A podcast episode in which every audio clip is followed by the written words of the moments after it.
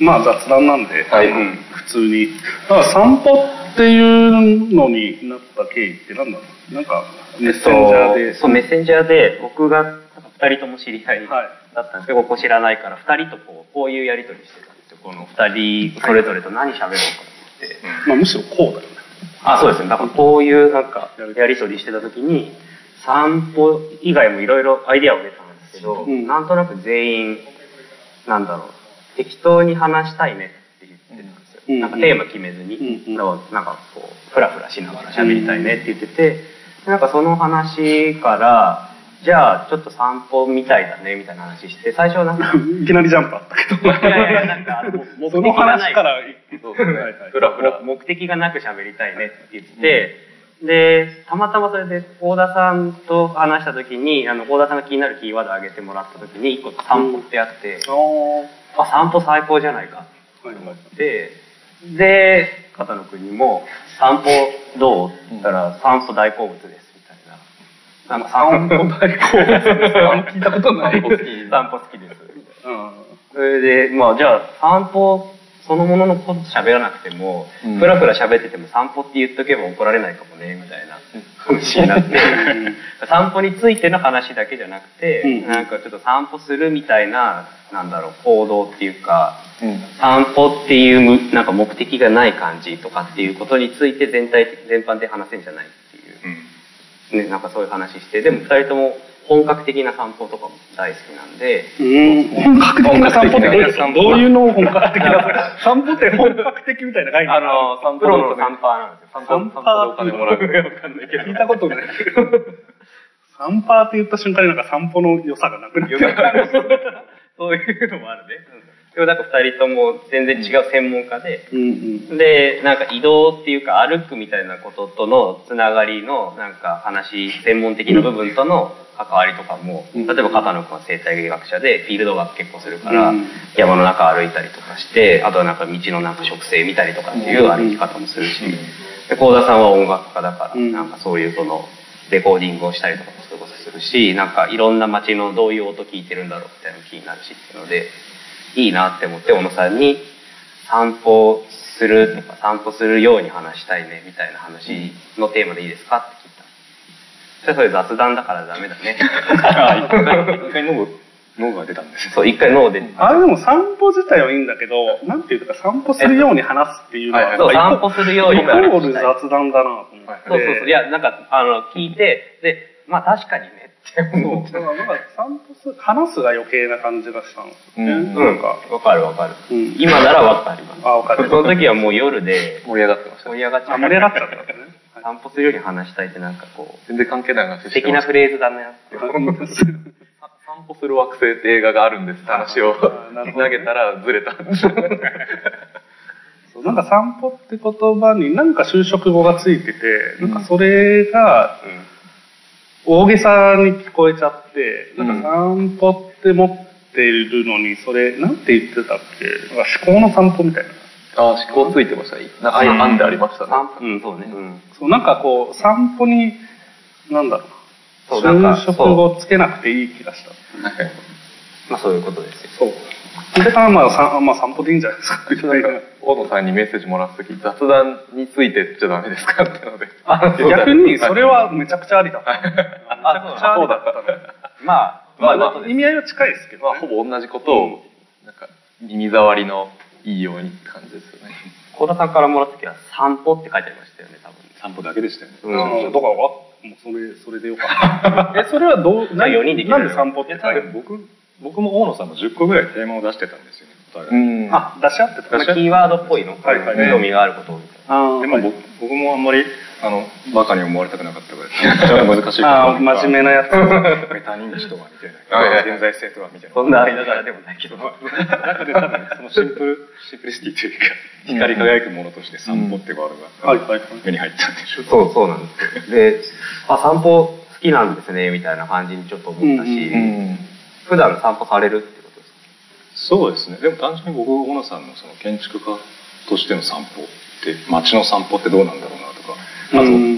まあ、風野さんのその森って散歩に入るのかなってはいいはうところとかね。入っていくやつ。入ってくやつああ、確かに。散歩なのかな。結構なんか話久しぶりにやった話すると、うんなんか直前まで山に入ってましたとか、はへー調査でうんなんかちょっとは歩いてましたみたいなのよく聞くんで、うんなんか仕事で行くそのガチ散歩のお金もらう散歩もあるんですお金も らう散歩お金もらう散歩ってなんかハンパーじゃないですかうおん金もらう散歩ってプロなんプロ散歩去年なんかワイヤードカンファレンスとイベントで、はいはいその渋谷の街中を歩く散歩ワークショップを結構マジでそれは組んで、うん散歩と大喜利でお金もらう時もありますし散歩と大喜利ってどう いうこプロ散歩とプロ散歩ってプロ散歩もあれば本当オンさん家遊びに行った時とかに「あなんかいい森ありますね」って言って「ちょっとじゃあ遊び行きませんか」みたいな本当遊びながらで、まあ、森だけじゃなくて全部散歩したらなんか喋れるんでなんかそれこそここも多分ここぐるぐる回るだけでも「あこのネジ面白いね」とか確かにでも散歩の定義は何なんですかえ散歩の定義っていうか散歩って言葉面白いなってさっき思って、うん散る歩くでしょ、そう半分ね散るですよね三分とかってあるじゃないですか、うんそれこそうそそういうことかなっていう。そう三分と散歩と、うんじゃあ他なんか三音とかあるんですかねうん半でも三音つまり音が音楽が散るよ三うになる分のような音楽それまとまりがないってことかな そうですね、うんまあだから雑談の雑とちょっと近いんでしょうんそれって雑音ってことなのかああ雑音になるのか確かにそれだと雑音だねラテンはでもねやっぱノイズと例えばうん散歩って英語では単純にウォークでいいんですかねウォーうんクテイクアウトそうですようんね、そうですね散歩行こうや、うんでも、あのフランス語だとフラヌールっうんうんてあるじゃないですか、あなんかわかのんない何ですかそぞろ歩きするみたいなえどういうことそぞろ歩きパリパリジャンの心得にあるんですよあーフラヌールっていう遊歩者って呼ばれてるんですけどあーまあ遊歩者かな散歩者じゃないかなまあでもあのパリをふらふら歩く、ああ19世紀末そう19世紀末のはそいはのいその歩き方がなんかそのパリのその行き行きを表していああるなるほどねっていうか目的がなくはいはいうろうろ歩くのが知性とあか確かに哲学であるみたいな。回遊って言うよね回遊って遊ぶって書くもんねそう建築の人よく回遊とかあ遊歩はい道回遊とか性言う言うっていう言葉にちょっとなんか希魅力がある望んで希望を持たせてる感じもありますけど、でも散歩道遊ぶもちょっとだから目的性がないものだから、うん取り留めなくな散歩ると近いのか、うん、うんでその辺面白いんですよ。だうんからフラヌールは結構面白いなと思ってて、はいはいはいでなんかフランスってその歩き方に対するなんか哲学の言葉結構あるなと思って僕最近なんかパルクールとか好きなんですけうんあーはいはいはどパルクールもフランス発祥のうんあれで、でフラヌールを多分結構アクロバチックにしたのがパルクール 本当にだからもっと結街構な中度合をい結構な度合いが結構だけどいやルールだけ結構目的なくエクストリームに駆け回るみたいなのがあの、まあ、パルクールでうんもともと軍事的な訓練とかから発生したみたいに言われてるんですけど、うんうん今では結構なんか哲学みたいな道一っていうかそういうなんか歩き方の話らしくてでそういう意味ではなんかその歩き方に対してなんだ固有の名前っていうか言い方がいくつかあるのってうん面白いなと思うんですよね。めっちゃ話ずれるけど今道って言ったのがちょっと面白いなとは思いって、道と散歩ってまあ関係するじゃないですか、はいはいで道ってまあ極めるみたいな意味の道もあるよね、うんだからなんか散歩道散歩道散歩道の って散歩をさせる道っていルーうトルートかルルーートかト遠路みたいなでも建築家が散歩道って言って、はいはいあのデザインで用意したら冷めませんちょっと冷めますねその感じありませんなんじゃかあ寒いなと思います遊び場とかを設計するっていうのもちょっと気持ち悪くないですか、あー難しいですねでもそれって例えば庭園のデザインとかってそれを前提に置いてるんじゃないですか、遠路の設計って言いまうすんねあれこう歩いてみたいなある意味架空の散歩道だなって思いながらうんああそうですよねいやなんかそう庭面白いですよ庭の遠路はやっぱなんかこう見せたいみたいなのがあるんでしょ、なんか過去の庭を修繕修復するときは過去の人がどう散歩したかをひたすら憑依系の庭過師去が の庭を憑依系の庭師って憑依あのなんか庭師 の価値観を憑依させて、うんあ富士山は当時あんな風に見えなかっただろうとちょっとか待ってね過去の庭を修繕がまだ入 ってきてあの日本庭園とか古い庭を直したりもうするんですか保護とまあ僕の相方が庭師でやっぱり庭あをーユニットをやってるんですけどあその情報なかったあちょっとあごめんなさい 自己紹介がないでしょいやいやえでも片野さんは武井さんが言ってた方のそうそうそうあ武井さんそうですよね武井さんのはいはいはい一緒のいやずっと聞いてましたそのあ変な面白いやつがいるんだよ全然合わせてくれ ない。 僕久しく会ってないです武井さんあーえ、幸田さんと大野さん何つながり僕は角さんつながり。あ、舞ちゃんんえ、で、今あ日の、来ないか。あさあのってね来しる仕事を、仕事というか、なんか、あの、あるプロジェクトの音を、はいはいあの、幸田さんがこう担当してくれて、うんで、それも架空の空間の、えー架空の、なんだろう、あれ、SE というか、あの、環境音みたいなものっていうオーダーだった気がするんですけど、じゃあ架空の環境音ってなんだろうっていうので、すごいこう、現実の世界のフィールドレコードの中でも、なんか、不思議な感じのするミックスの仕方をされた感じです。しかもその架空の空間にある程度なんていうんですかちょっと神聖さが必要だっあたんですよーんその説得力っていうか、うんうんうんそれをどうやったら現実化できるのかみたいなのを話しながらやってそう。で、その時に聞いたのが、世界中の、なんか、教会の音を取り続けているらしくて、川田さんが。そ自分のプロジェクトとして。そうですね自主プロジェクトなんですかね。て、うん自分のプロジェクトです、うん、そうそう、なんかそうそういうのを、なんかうまくミックスしてて、なんか教会の音、あれは結構違うもんなんですか、そうですねでもうーんなんで撮ってるのかななんで撮ってるからなったらすっごい長くなっちゃうんですけどまあでも僕がそもそもカトリックだっていうのがあって、えー日本におけるカトリックとあ西洋におけるカトリックの違いみたいなところにまず興味があってで、まあ、ちょっと今回の話に結びつけるならあの街歩いてる時に教会の音ってめっちゃ聞こえる時じゃないですか鐘の音鐘の音そうであれって大体時報によってすごい混ざるじゃないですかいろんな地区の音がうん特にヨーロッパの大きい都市だったらであれって一応その教会の鐘の届く範囲が教区として設定されてたりするんです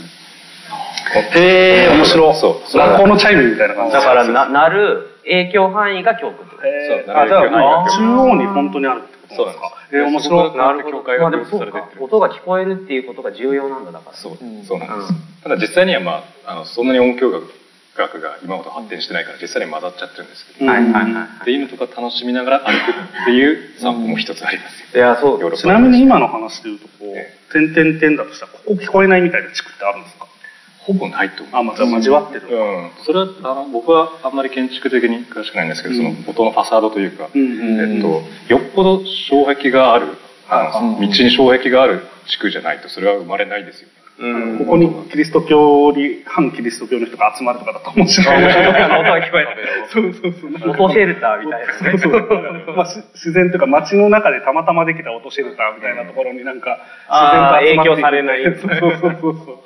ういてそこでなんかコペルニクスが生まれたとかなんか音音の飛び散りたいないことない。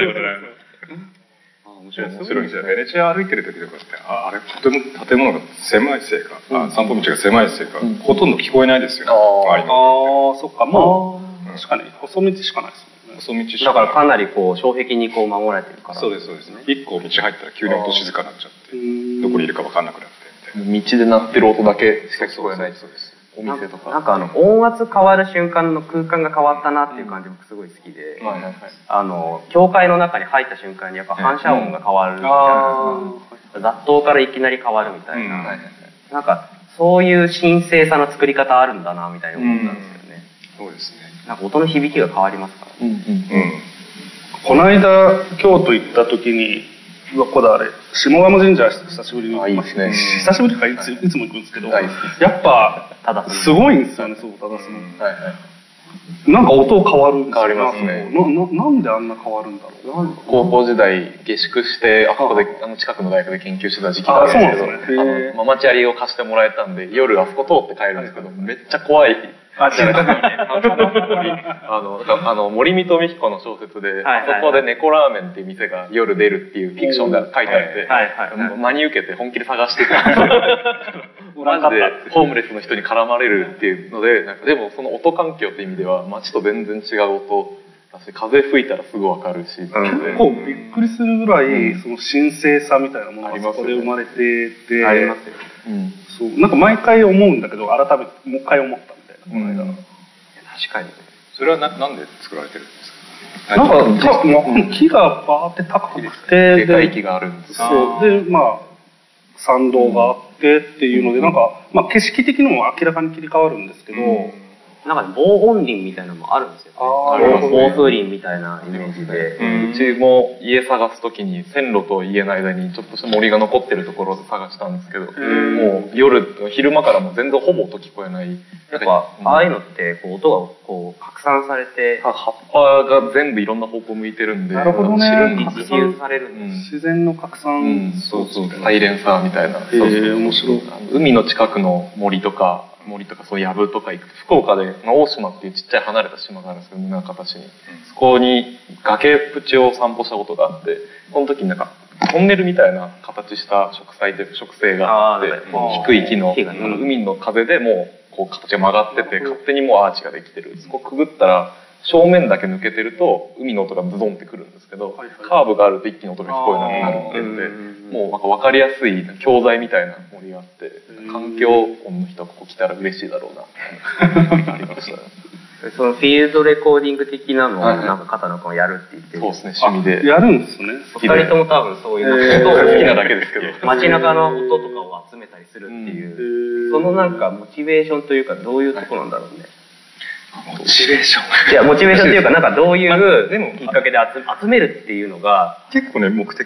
は、えっと、場所によって細分化できると思ってますよもうフィールドレコーディングの中にももう10種類ぐらいあるんじゃないかなってうんつつまりあのかえ、その、え高田さん的には、なんすかな何鉄みたいな、なんかジャンジャンルで言うと、録音の何、方の鳥で すそうそう、録音の方 の取り鉄なのもう取り鉄なんだもはや。何鉄じゃないって いう。いや、なんか、どういうジャンルのフィールドレコーディングみたいなのってあるんですか、自分の中では。難しいですねでも例えば今の言ったように雑踏の中のえっとフィールドレコーディング街の中でのフィールドレコーディングと森のフィールドレコーディングって明確にその自分の感覚も違うじゃないですか、うんで多分それって割と歩きながら撮るんですよ街の中の音とかって、で森の中の音って一定のところに止まりながら撮るから、その集中の仕方も違うんだろうなとか、思いますし確かに森の中に立ち止まりがちでそすうね立ち止まれるんですよ森の中街の中でフィールドレコーディングするときは結構自分動くんですかうんあ僕の周りのフィールドレコーディストたちはフィールドレコーディスト。ト大体足音が入ってますよねだからあーもう歩きながら撮ってるかそれって、その、それ聞いた時には自分も歩いてる感覚になるわけですか。らあなりますなりますですよねそれを家で聞いたりして周波数の変化とかで。そうそうそう振り返り楽しいですねああ、で、その振り返るために日記みたいなうん記録の付け方として取ってるみたいな感えっと、趣味としてのフィールドレコーディングはそうじゃないですかねたあだー研究目的とかだったら、まあ、もちろんそのサウンドスケープであったりとか、うんはいそこにある定位常に鳴っているものと、えっと、変化する音とか、うんあれもいろいろ分類できるんですよね、確かに鳥の音とかマジで撮ってる人とかは、はいそれで種の判別とかもできるっちゃできるんで、じ。うんやる人もいますけど僕の場合はなんか庭の仕事を始めるようになってから結構本格的になんかローランドの昔のレコーデを買って、はいはいはい。で東山京都の植栽の仕事があった時に設計する時にまあ過去の資料とか読むんですけど、うんどんな音が鳴ってたかなみたいなのとか結構体験として大事だったりするんで、それで資料に音がある植物の種類とかが載ってたりすると大体その植物って葉っぱが硬かったらパチパチってぶつかる音だったり、うん柔らかかったらシャラシャラシャラみたいな音だったりとかああ、。なるほどね。あと暗がりだったらウシガエルの音とか東山あー結構ウシガエルいて木が擦れてる音かカエルかわからない生態系全体の音全体の生音態系生態計画と、まあ、生態の系音響が。生態音響学とかありそうですけどね、生態うん多分あると思い ます多けど分ありそうですね。なんかよく言いますもんね言いま有すね名な話であの、うんえっと、森の中の音域帯域は全て埋め尽くされてる、うんああ、なんか課長域以上のやつがずっと流れてたりとかしますよね。あそうです、ううんと製造戦略としてその声うんがそれぞれを補おうとする、そこにいないように声を出すじゃないといけないってことか、その生態系として自分の喋ってる音が通るように。うんえーこれだけ通に通信の電波みたいなやつそうですねあのこの電波帯を奪い合ってるそうそうそう電波法があるあ、そうか、なんかちょっといきなりメディアっぽい話。広告っぽい話 東京タワーとかいやここでなんか、えっとまあ、雑談するときに、まあ、無線にしたかったんですよ有線に今なってるんですけど、これ ね。ピンマイク、まあ、少なくともピンマイクにしたいと思って、うん雑談だからでその時に、まあ、無線使おうとしたら、他のやつに影響がうん他の、まあ、会議室とかで使ってるやつとかに影響が出るからダメだ、ダメクレーム来るかもって言われて。うんでそれ B 体と A 体って2つあってなんか体がで A 体だったらいいですかって言って A 体はなんか免許が必要らしくて、うんしたら永代は TBS に影響があるかもしれないからって言われてなんだそれと思ってそんなそんな脆いのか TBS はみたいはいなはいはいことは思いながらまあじゃあ優先でって言っうんてこうなっていやーでも優先にしたことで心配事はへ喋りやすくなったことないですか、まああの、まあわちかょんなういまだどすぐちょうど4つあったから、うんちょうど4つあったからまあこれでもいいから、うんで最大6人だからあと2つ無線は1個あるんですけど、はいはいはいそれでやるって感じですね何の話だっけえ 大気の話うわ大気そう そう生生態態のの鳥のそれが生態の電子的じゃない方の大気の話生態系と森の中に入るとリラックスできますみたいな言論があると思うんですけど。どうですかあそのの僕はいつも聞くたびに「お前森行ったことあん のか?」って あのねあの片野君ここが面白いです どういうことどういうことあのふざけ んな自然が優しいものだと思う、はいあーまあなるほそうどねいう感じでもないんだけそうどですねあの来賛しすぎるのが僕あんま好きじゃなくてなんかシーリング音楽みたいなのでこう森の写真とせせらぎの音みあたいなよくあるじゃないですか 森入ったら分かるんですよストレスフルなんですよねうるさって思うんですよいや本当だ本当乗りキャンしたくなる時とかあるあそこで仕事真面目に植生調査とかしてるとあーってなるんですよ、はいはいはいうるさいなってなったりするなんかあの感じをなんかそこも含めてなんか知って喋れるようになるとより多分楽しさが分かるというか逆にリラックスできる場所はいっぱい音が鳴ってる場所じゃないっていうのが多分人によって多分違うとは思うんですけどまあいろいろあるよ、ね。なんか雑踏の中の方がちょっとやっぱり落落ち着くち着く人人ももいいるるし、ずっとクラブにいたい人もいますからそうですね。あとしゃ喋る時とかなんか何かが鳴ってると考えられないっていう人も結構周りにいそうて、です僕逆なんだけど、はいはいはい、今言うおっしゃってくれたんでつなげられるんですけど、その人によって好み違うじゃないですか、うん違うなんかそれを無視した言論が好きじゃないなっていうのはありますね、まあ割と僕もそんなタイプです。これいいだろうみたいな言われるとそれはちょっとっていう場所でいきなり喧嘩腰になりましたからちょっとじゃあ谷崎潤一郎は嫌いですか？ああでも あの陰影来さんって言って、あーもうま影最高でしょ。あ受け取った人の群れは好きじゃないかもしれないですけなるどほどねあ。ーやっぱあの人が陰影来さんって言ってるからう、ん、言ってるからいいっしょって言われたらどうなそうの？自分の言葉を探そうよっては思いますなんかうん好き嫌いを一人自分で決めていかないとやっぱなんか多分思ってる生態系の言葉って結構使われやすい。ね魅危力ない的危にない危ないやつはいはいうんだからこ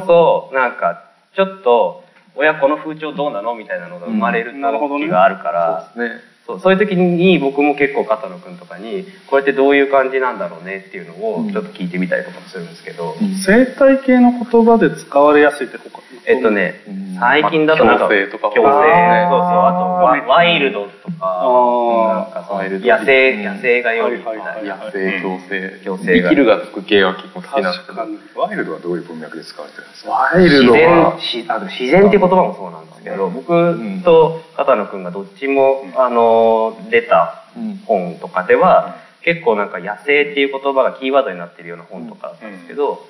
そこだとどういう使われ方してたかなってやっぱりそのありのままの,、その人工的な、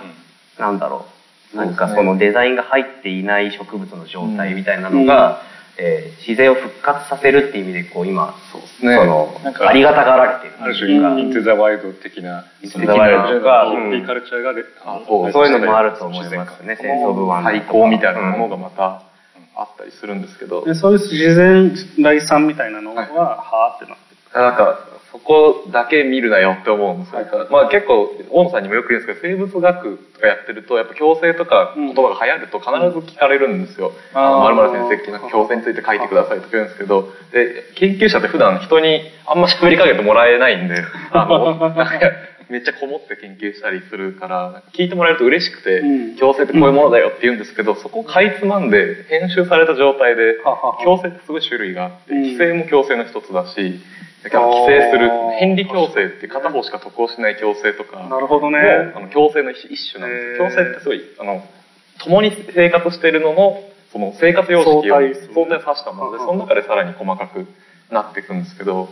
このこの間あの一緒に植物園行った時に、うんアカシアだよねあアカシアアカシアをのあのあの植物のその幹とかにアリがめっちゃ寄ってきてでそれが共生関係みたいなうんのがあったんですけど、はいあれなんかあれだよねその中に入ってでそのアリに食べさせる蜜をアカシアが出すんですけど、うんその蜜を舐めるとなんか夢中にそのなる夢中になってつまりその麻薬の中毒にさせて、うんでそれなしで生きられない体にさせて、うであのもうは半ば奴隷のようにアリを働かせてる、ねアリにとって幸せはほぼないみたいなでちょっと待ってアリはえアカシアにとっては何がいいの明石家と外敵はから守ってもらうっていうあそういうことねそう他の虫を食べるみたいな、それはでも今の強制で言うとお互いに一応ウィンウィン、ウィンウィンに見える見える見えるんだけど見える奴隷化してるでもやっぱまあ搾取搾取うんしあでも搾取システムを強制と呼ぶならばうん強制ですよ、だからまあいろんな強制があるいやいや搾取と非搾取の関係をうん一見お互いハッピーかのように見ん見せる強制それはあの多分動物あの生態系の中では別にハッピーでしょって言ってないけど僕らがあの強制っていう言葉を使う時にはめっちゃ幸せそうに見まえある、ポジティブな意味を必ず入れてるそうなそんうか感情移入をすぐしたがるのうがん良くないっていうのは、まあ、すぐ擬人化しますけどなんかそれが良くないななんってかの草はぼうぼうに生えて自然な状態って最高だよねとか土がいい土だよねとかっていうのと似てる気がしてて僕は、まあでも言葉っていうものにこう、うん意味その言葉が持っているは多様なものを含みうるのにある、まあ、強制だったら多分ポジティブな意味でしかほぼ使われないみたいな、そういうことってめっちゃあるというか、あるね魅力だけがやっぱみんな見ちゃう、うねんううんん、場合によっては散歩もそういうのあるのか悪い散 歩なわ悪いっていうのはそうそうそう 練り歩いて散歩がいいと思うなみたいな。散歩がいいとそうそれはあると思いますよ実際散歩って善なイメージがついてるんですかなんかね健康的って思われたくないとは思ったあ僕ゲームのゲームでも散歩してるんで、うんねちょっとわかんないどういうことゼルダってことまあ、ゼルダとかオープンワールドとかでの散歩も散歩なんで僕の中でそうですねあゲームでも全然あのオープンワールドじゃないゲームも散歩はできるというそうなんか体を動かしてウォーキング的に健康っていう散歩ももちろんありますけど、うんなんか僕の好きな散歩は別に健康不健康あんま関係なさそうーなるほどねそうだから脳がリフレッシュするとかそういうんじゃない、ね、インドア上等って感じですねそうインドアも好きインドがいいそれかどっちかって言ったらインドア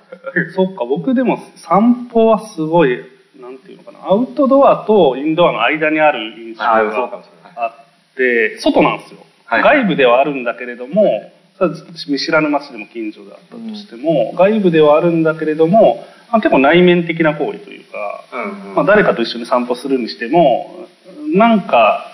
こう閉じた感じ、そう喋る内容とか考える内容は閉じてたり、うんなんかこう自制自制とか自分を見る感じっていうのは必ずあるか、必ずっていうか、まあ、なんとなく入ってるからそれがなんか考え事したりとか、それこそパリの、えー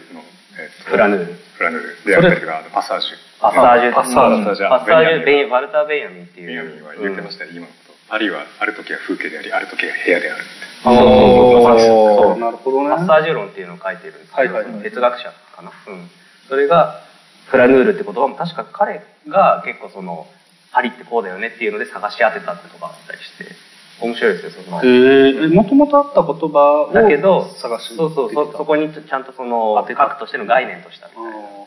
でやっぱりなんかこう、ま、街のでき方自体がやっぱパッサージュって言ってそのこう歩く場所みたいなところをこう取り上げてそこの空間体験が空間体験都市構造がそういうその精神的なものに影響してんじゃないかみたいな話もあってだからどこで散歩していたかによってその人のなんかちょっとしたこう文化的な背景も変わるじゃないですか。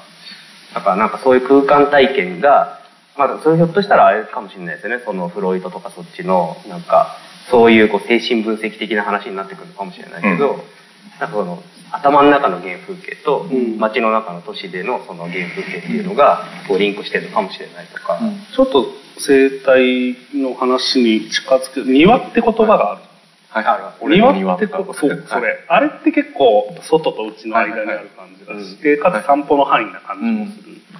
庭の言論でもなんか庭をなんかこれを庭と呼ぶかどうかみたいなのがあってー庭をしつらえてあげて「はい庭ですよ庭楽しんでくださいね」っていう人もいれば庭かどうかわからないものを作って庭を探してねっていう人もいるんですだから庭は別に作って置いたら庭になるんじゃなくて自分の中でこれが自分の庭だっていうあーなるほどだからさっきの俺の庭とかに近い言論ですけどそういった意味でなんか森歩いてたらここの部分は自分の中に落ち着く庭とし庭前とした景色になるとか。あでもそれあって、うんあの散歩してる時におき結構決まったコースになってくるじゃないですか、あのまあ違うコースもあるけど、うんうんでもなんかある一定の場所に例えば植物生えてたら「あ花咲いた」とああか、気づくそうそううんそれってなんか庭の延長だったりして、うん自分のマイプレイスみたいな。テリトそリれーが、そう、あの庭の植物をめでるの感覚が、なんか拡張している感じはするんですよ。うんそうするとなんか自分の頭の中で閉じていたはずの空間っていうのが、なんかその街全体に対してのなんかスポットなんですけどね、広がっていくっていうよりかは、なんか全部合わせて、なんか自分の中での今育てているものというか、うんちょっとなんか経過を見守っているものみたいな感じで、観察しているのがだんだんこう時系列的に積み重なっていくと結構そういう体験があるなと思いますね。自分のなんか価値観とかものの見方みたいなものがある程度分かってくると庭だなとかが言えるようになるというか人に言われた庭だけを庭と思ってるとやっぱ自分の中で庭の定義が定まってない状態が多分そういう場場合が多いと思うんですけど例えばこれがなんか有名な〇〇建築ですって言われた時に解き放たれて散歩行った時に何が〇〇建築か分からないってことは多分あると思ってるうんで毎回「〇〇さんこれって〇〇建築ですか?」とか「こういう庭ですか?」とか聞く段階だとまだ自分の中での言語化ができてないというか自分の中のものの見方がさもう整理できてない状態だんだんそこがクリアになってきて花のここが好きなんだよなとか分かってくるとだんだんそこで焦点が絞られてきて、う見えちゃんと真の意味で見てるような状態になるというか意識が回るようになってる気はしますね。うん。結構そういう感じあります。あの、うんそろそろ見つけるかな。うんあーうん僕はなんかいつも家から公園の方に歩いていくときに行く、まあ、散歩コースあるんですけど、行くときにここ途中の家のこのちょっと高いところにうん犬がいるかいないかをいつも気にしながら行くんですよのでいないんですよほとんどはいはい。でもたまに5回に1回ぐらいいて、はいはい。うんゴールデンレトリバーがう僕ん昔飼ってたからもう思い出があってうんそうなんかなんかね人の家の犬だし外だしなんだけどなんか自分のとの関係性が、まあはいあいつが僕を覚えてるか知らないけど、はいはいはいあってだからなんか関係性が構築されていくっていうことが、まあ、場所にしろ犬にしろ、うんうんなんか庭っていう、うん庭って別に思ってはないけど、うんなんかでも関係性みたいのができていくってう。いうんいうのがなんか蓄積ってことなのかなみたいすごい、なんかギャンブル性のある散歩ですね。な、ああそうそうなんかいたら嬉しいんですよなるほどね。で今日いないなと思ってこう見上げてたら、うん。飼い主さんと一緒にこの玄関から出てきて、あ、それはどういう気持ちになるんですかえめちゃくちゃ嬉しくてなん かなんか喜んでご本人登場みたそいうなそうそう喜んでたら飼い主さん全然見たことない飼い主さん、知らない人におっさんになんかニコってして挨拶してくれてそれいいっすね。そうそうねすげえ面白かっ自分側にやられることもありますよね。なんか犬が急に嬉しそうな顔でこっち見てきたり、そんなことあるすごい犬が嬉しそう舌出して尻尾をつける瞬間。他の生き物もやってるかもしれない。た、だからなんかそういう人とか動物とかに愛着感じていく行為と庭ここが庭って言って、はい場所に、まあ、愛着って言い方をしないかもだけど、なんかそういう関係性を構築していく行為は、まああるんだろうね。なんかつまりじ自分が広がさっきのさその外と中みたいな話が若干ちょっとこうマイスペースから広がるのかね。いやなんかあると思う、まあ、住んでる場所ってまあそうなんじゃないですかなんか、うん自分が住んでるとこって自分の本当に住んでる家が独立あ僕マンション嫌いなんですけどあマンション住めない住んだことないし、のは多分なんかそこが、えっと、こ固有性が作られにくいからっていうふうに思っちゃってて、うんまあ住んだことないから分かんないけど、うん要するになんかまあなんかこうマトリックスの世界というかこうなんかみんながこう押し詰められてみたいなイメージがどうしてもあるからあのグリッド上に。お興味深いですね。そういやだからなんかそういうことよりはもう少しなんかそういうのから離れてたいっていうので低層階にし低層住宅にしか住まないんですああ、なるほどね。え、それって幼少期どういうところに住んでるとかありますあまだそう普通に一戸建てに住んでてでマンションには逆に住んだことがない。ない、うんないうんそうだからなんか、まあ、別にマンションが悪いわけではないんだけど、そうのん僕の中で構築されたマンションのイメージがそれでなんかこう、まあ、大阪だったからちょっとあのニュータウン的なイメージもあって今となったらニュータウンいい感じなんだけど、はいまあ、昔はなんかそれはいいいいとも言えなかったんですね僕の中では。うんなんかそういうなんなんていうのかなそういうなんかマンションのこうなんか同じものがバーってなるってよりは、うんなんかもう少し一戸建ての家とその周辺の町みたいなあーうん感じがなんかあったんですよね、なんかそれが僕の中ではこうううちだったうち、ああ。じゃあ今住んでるところ好き。今そういやまあ好きっていうかもう10今住んでると10年ぐらいだけど、うんやっぱり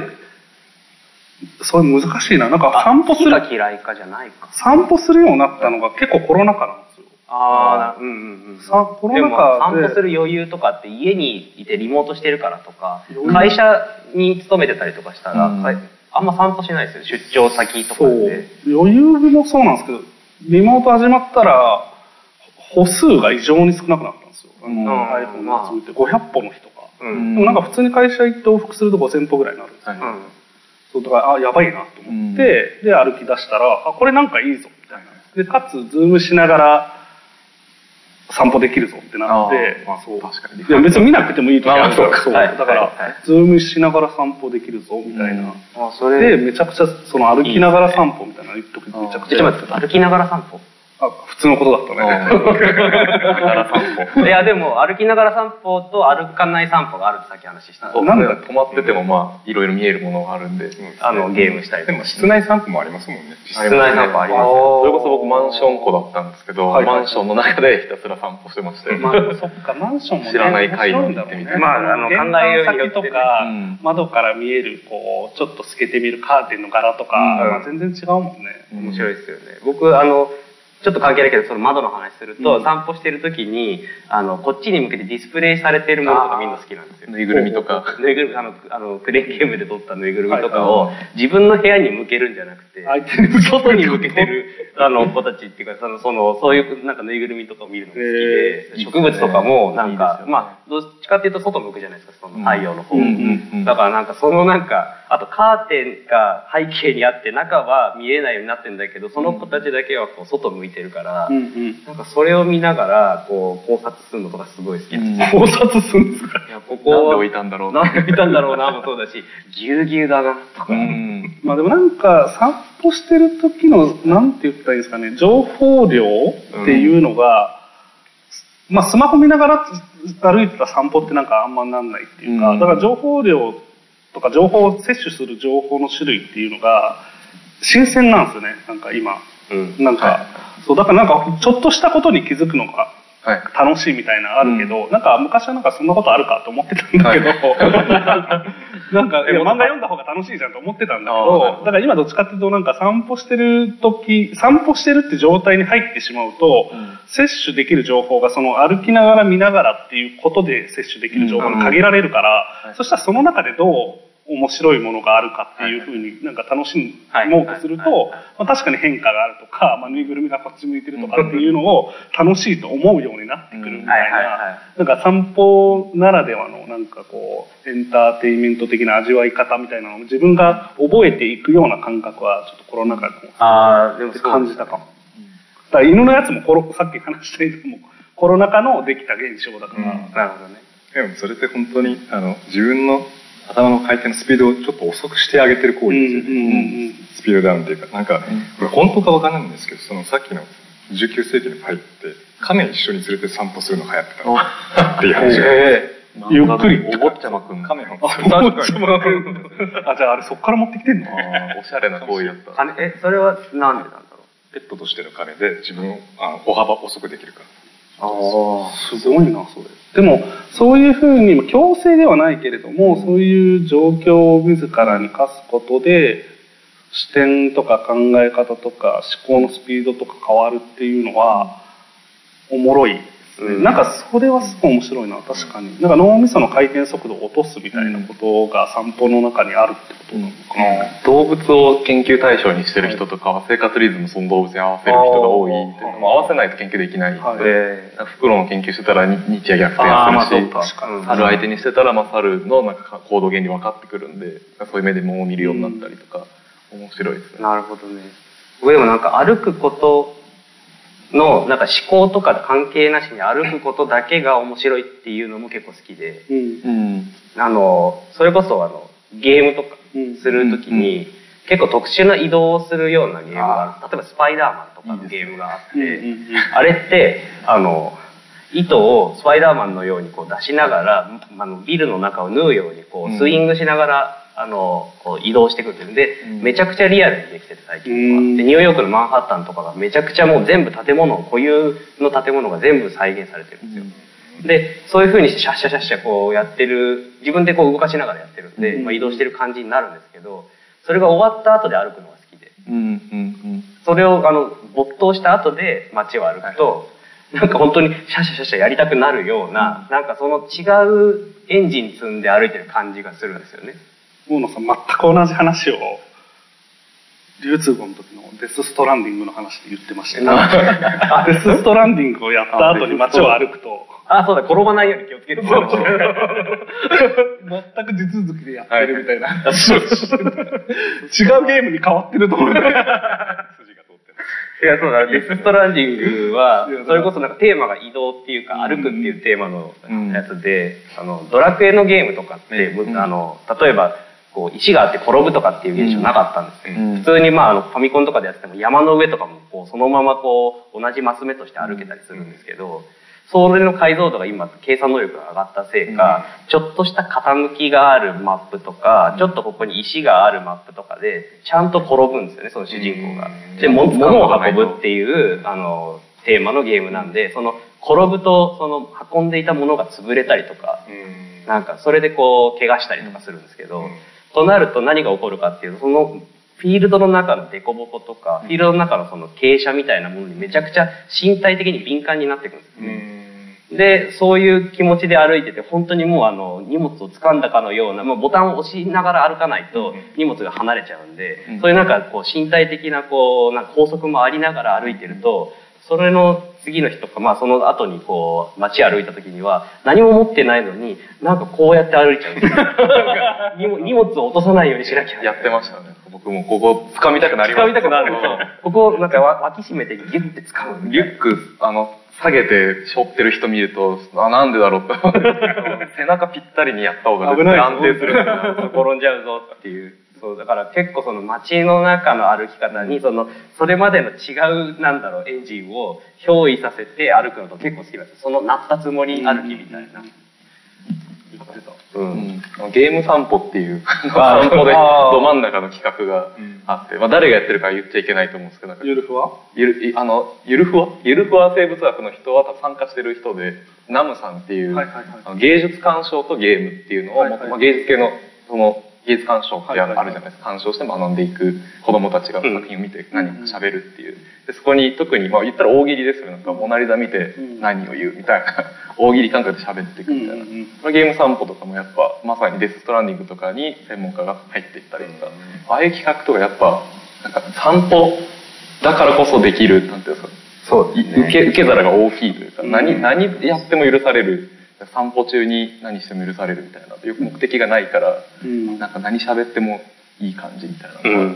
いですよね、何喋ってもいい感じがやっぱ、うんそれで今回のテーマで散歩が多分入ってきた何喋ってもいいかなっていう。さうんまあ何の話やってかダメだって。散 歩自体をタイトルにつける文化って結構ありますよね。うんあ本当に小説家とかなんかあ商用をつけてしまう。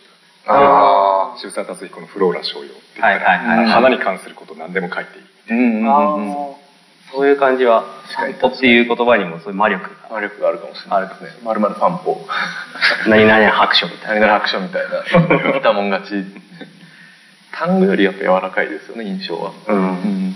だからなんか真面目な、あの、今回の雑談広告も、めっちゃ真面目なタイトルが多多くて、真面目真面目怖っと思っ て。あ最初にあのトンマナを見てもらおうと思って、はいあのはいカタルとかにこういう感じの人がもうすでに決まってるよって言ってバーって見てもらって、あなかなかガチですね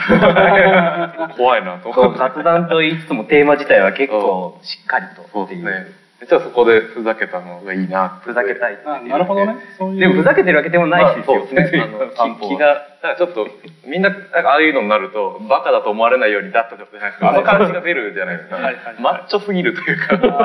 か、あほどのね感じが昔からあんま得意じゃなくて。なるほどねんか。そうなんですね。それでちょっと緩い感じ緩が。めのねで、緩くてもいいじゃんっていう、なんか、全然なんかわらわからないことを喋るっていうのもいいよね、うん専門家が専門喋るって、喋れて当たり前なんで、はいはいはいそうじゃないことに手を出して、転んでるのも面白いなってあいーなう。るほ今どね回、そう面白いのはひょ評価されなくていいっていうのがいいですよね,、うんそうですね散歩とか雑っていう言葉がつくと、うんそうですね。そこから一回ちょっとこう外れられている感じがあって、雑ってつくだけで、はいはいはいなんか評価されるとじゃあ雑談しますって言ったら「いやその雑談ってなんか面白いんですか?」みたいなはいはいはいはいそれそう面白い必はい要はいそもそもある雑談なのそうにでみすねたいな。ちょっとなんか今人前で喋りながらもそんなこといいいいなって思ってるけども、でもそういうことかこのな。間の「ザ・セカンド見た人いるかわかんないけどあのマシンガンズがあの3本目のネタでなんか「笑いを吟味するなよ」 って「笑えよ」ってあのあれは僕もすごいいいなと思ったんですけどやっぱ楽しもうとするかどうかってすごい受け手の問題というか,、うんなんかこの料理美味しくないとか言ってもそれは自分にとって美味しくないかもしれないけど美味しいかどうかを探すっていうのもうん楽しみ方、いうなんかその、まあ、余裕があるかどうかでもあると思いますけどなんかそういうのもなんかわか伝わっていくといいなっていうのはありますね。まあね、そのでも吟味自体が楽しいと思っているうんまあそのそうですね人もいるよね。一方でそうそう。もちろん。はないんか吟味するの好きだなみたいな。はいはい。吟吟味オタいクや。吟味オタク見ますね、うん考察するのが楽しいとか、まあ、考批評察が中楽しいみたい な。僕結構好きだけど、はいはいはい吟まあお笑いの考察はそんなしないけど、うんなんかあの映画とか、はいはいはいうんアニメとかもアニメとか漫画とかうのん考察サイトを見読むの結構好き。まあだから小島秀夫作品好きな人はまあ考察大体好きだろうみたいな。 あまあもちろんそうですね。 ああそこがメタ的なみた作い品を見な。なくても見たりすることありますあります。ありますあねあ僕はウィキペディア散歩大好きです。はいはいはい。ペディア散歩だってネットサーフィンっていうぐらいで、でもあれサーフィンは結構スピード感あるけど、ありますもうすごく散歩的に歩いてる気がうんうん。次あそこ行こう、次あそこ行こうってリンクを辿っていったら、いつの間にか目的と違うところにたどり着いたみたいな。うんうんうんなんかそういう感じで考察サイトいっぱい見て、最終的に何見てるのか分かんなくなるみたいなのありますねなんかそう散歩みたいなことっていうのはそこにこう目的がないっていうことをよく言うじゃないですか、うんまあ、健康になろうとかはあるかもだけど、うんまあでも一旦ないとした時に、道の分岐点があるじゃないですかあるあうる。んその分岐点のなんていうの選ぶみたいなことはどうやって選んでるんですか、ああ、選ぶ。でも、それが歩いたことのない場所場所ってことですよね、多分そういう未知のあ状ーまあまあでも知ってたとしても態。あ、知ってたとしたら、散歩だからさ、はいこっち行かないといけないってないじゃないですか、う。うんん。まあ僕はあの犬に会いたいから行くんだけど、はいその道は、まあでもそれが一個の判断基準で行くわけで、でも意外と向かいから歩いてくる人間によるかもしれないですよああ。関係ないね。よ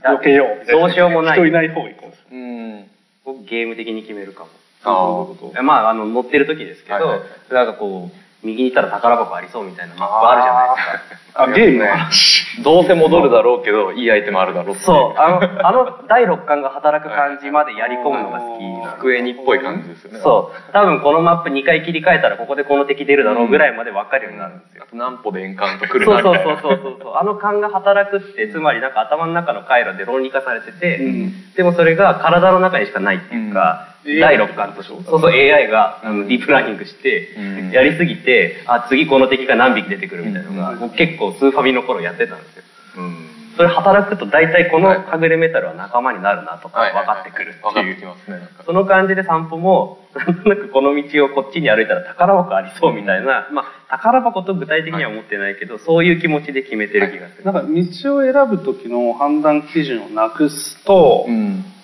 どっかよくわかんないとこたどり着くんですよ、はいで僕がその現、まあ、あんまその現象多分普通に歩いてても普通に考えれるから、なんかある程度右曲がったから左かなみたいなうん感じでなんか範囲感を持って歩くと思うんですけど、はいはいさっき言ったようにズーム打ち合わせしながらうん歩くと喋るのに夢中とか聞くのに夢中になってる時にはい散漫に判断基準がここの判断ができなくなるからなんか次右とかなんかそんなバランス取らなくなってちょっとあ、わかる。全然なんか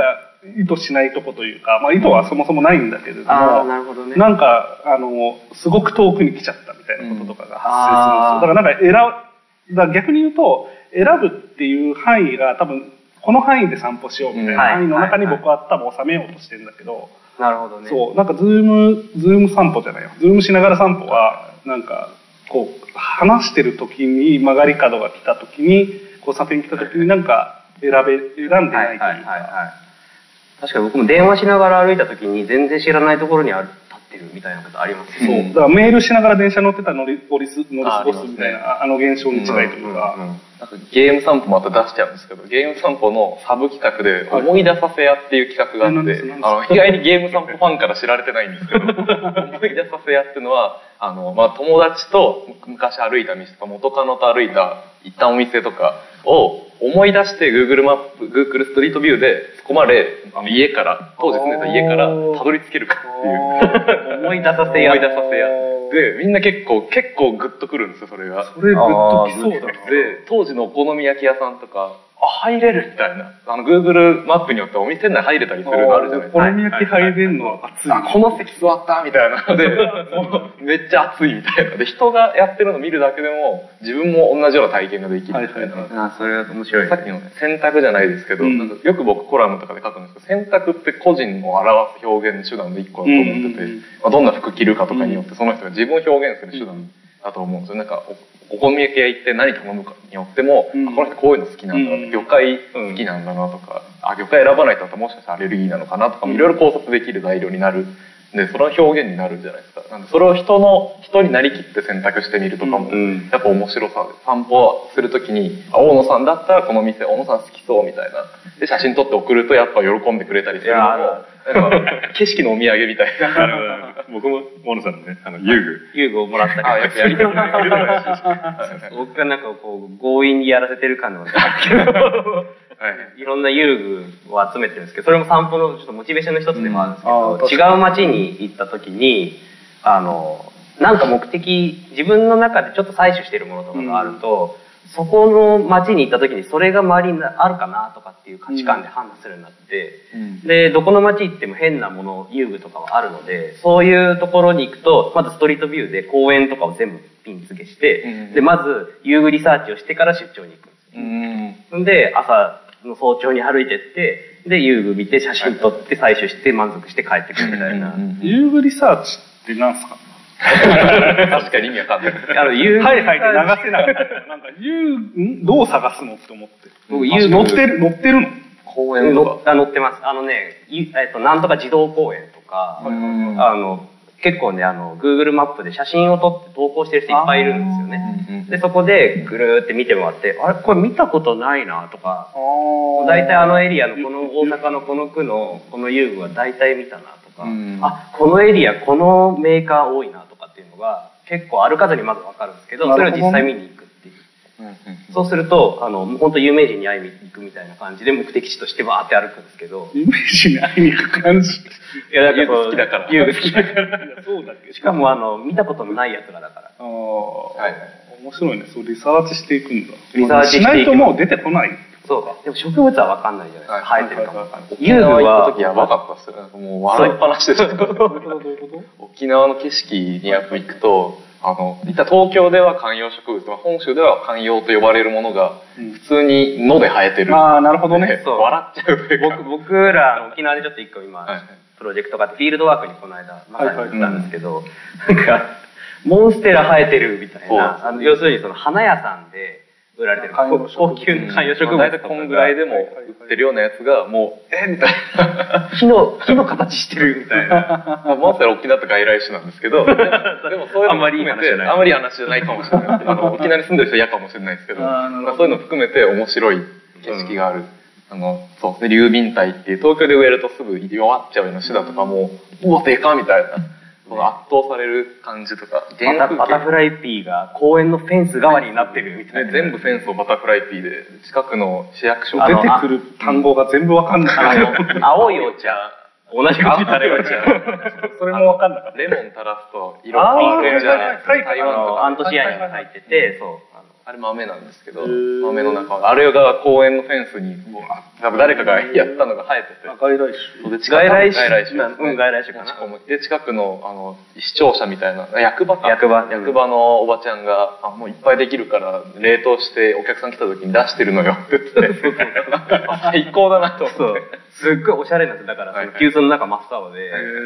飲むと完全に豆だけどね。ダメですね。んちなみに、味はああいう沖縄とか生態系が貴重なエリアでは外来種を駆除するのにコストがかかるんで、活用して使い切るっていう政策というか、対策が一個案としてあって、結構知ってもらいたいんですけど、なるほどアロエが今すごい増えてて沖縄で、んアロエ使おうぜみたいな。で使い切っちゃえば、言ったら使う、使うっていうのは食用として食用にしたり、かまあら何かしそうらそ。その知識が広まれば広まれば何も言わなくてもそれをうんまあみん駆な除駆除っていうか、まあ、ちょうどいい量いや取り取始りめするぎやめてねとかは山菜あるじゃないですか、はいはい逆で取り尽くすぐらい使おうぜっていうのが一方であるなるほど外来種向けの対策であったりするそういうのアロエとかだったらさ、はいその確かになんか使えそうな感じするから、は使いはえなさそうななんか対比毎回対比にするの対と比する対比ね毒があったりしたらまあちょっとあれですけどなるほどでもね、大体のもの使えるんですよ。そうなるほどそれが僕できるんですね、結構最近分かって、ほうほう野草とか、なんかその辺に入ってるな何かしらは何かに使えるっていう。使えるけどかもしれない使えないはこっちの怠慢なんでそうな、なんかその辺に生えてる、もう普通の木の落ち葉とかでも、結構なんか匂い嗅ぐといい匂いするから、ちゃんと洗ってポプリにするとか、何かしらの有用性を見出す力って必要だなと思って。はいはいはいなんか高級なレストランそれこそ野間とかの人が使うんでしょみたいな食材も多いんですけど言ったらタダみたいに生えてるんではいはい誰でも使えるんですよね使そうえば美味しいんでなんか使う側の努力次第というかなんかツツジとかはなんかこう甘いなとかってもうチューチュー吸ったりとかするぐらいの知識はあるじゃないですか、うんあのレベルでいろんなものがいろいろ使えるっていうのがあって、そうで匂いだけじゃないよねなんか食べれる塗る入浴剤になるとかいろいろどうどうやって広めるんでしょうねそれあのでもやっぱ検索力が問われるんで、うん本書いてる人それこそ大野さんこの間教えてくれたうん野草のことひたすら書いてる、ハーブ王子って呼ばれてる人、うん ハーブ王子王子って王つ子くつとけますよねと途端になんかうさんくさくなるけどはい僕すごいなと思ってその本読んでたらいい本めでしちたゃねくちゃちゃんとなんかあのいろんな使い方を考えててこれはチンキになるとかうんチンキってなんか薬用の塗るやつって言ってうんあのうんそうそうとかなんかこれは本当にあのカクテルうにんするとすごいあの、えーアルコールに溶け出す成分で結構いい匂いがするのがいっぱい入ってるから、結構科学的に調べたりとかもして、ちゃんとしてましたね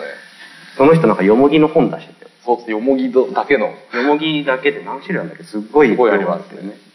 なんかさっきからずっと僕こう話は聞いてるんですけどこっちの脳みそで散歩で一個なんか喋りたいこと思いついたけど忘れててそれを思い出そうとずっと探します一瞬全く同じことを聞いてそうだからなんじかゃあちょっと待って一探回しましょうペースダウンをちょっとじゃあおやつでも食べますか、はいあのこのフィナンシェラ美味しかったフィナンシェ美味しい鈴鹿亭のドラミニドラ焼きとかめっちゃ美味しいんでミートライいただきます僕水を取ってきますね確かになんかなんかこうい言おうとしている感が伝わってはきてましたなんか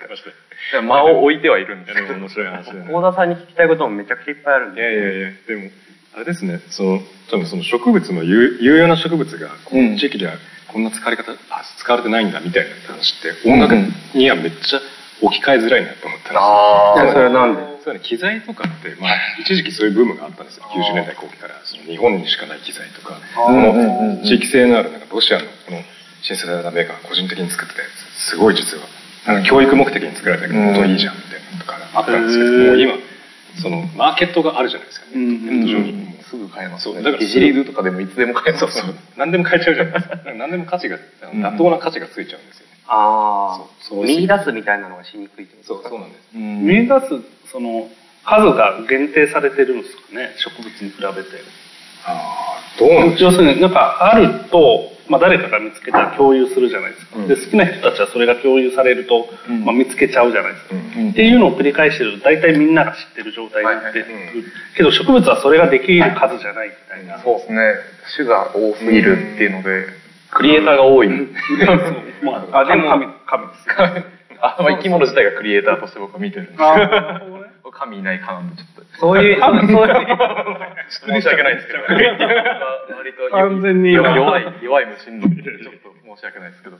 でもそういう意味で言うとさっきのその有用性を見出すみたいなのって、その使い方を新たに発見するみたいなのがあるじゃないですか。はうんで違う価値を見出すみたいなそれって楽器じゃなかったものが楽器になるみたいな文脈もあるじゃないですか。ダブルタイプみたいなそうそううんダブルタイプとかもそうだし、なんか他にももっとアナログななんとかか、なんだっけあのスタントスタンプスタンプトンプストンプとか、なんか、なんか、こう、街中のが、うんなんか、いろんなものから音がするね、みたいな。なんか、そういう、なんか、ことで、いろんなへ変なものとかを、音をうんう、ん音を作り出すものにあ確かに変えるみたいなのっていうのも、うんひょっとしたら、その、有用性を見出すみたいなのに近いのかもなと、ちそょうっとです思っねたんでですもけど。そうそこに一つ問題なのは多分そこので見つかる栄養性ってそのサイクルが生まれづらいんですよあ再現性がないきっと再現性がなくてあと確かに。あと資産価値も入ってくるかもしれないでうす、んうんうん楽器とかの場合すごいとてもいい話だけどいやいやいや犬ってさあの、まあ、飼ってたことありますあ僕はありまありす。ますありま散歩って言った瞬間にめちゃくちゃ喜ぶじゃないですか散歩って言った瞬間にってなるっていうか、はいもうさ散歩がもうなんていうのかな生きがいだし、うん散歩がもうご飯が散歩じゃないですか、う。うんん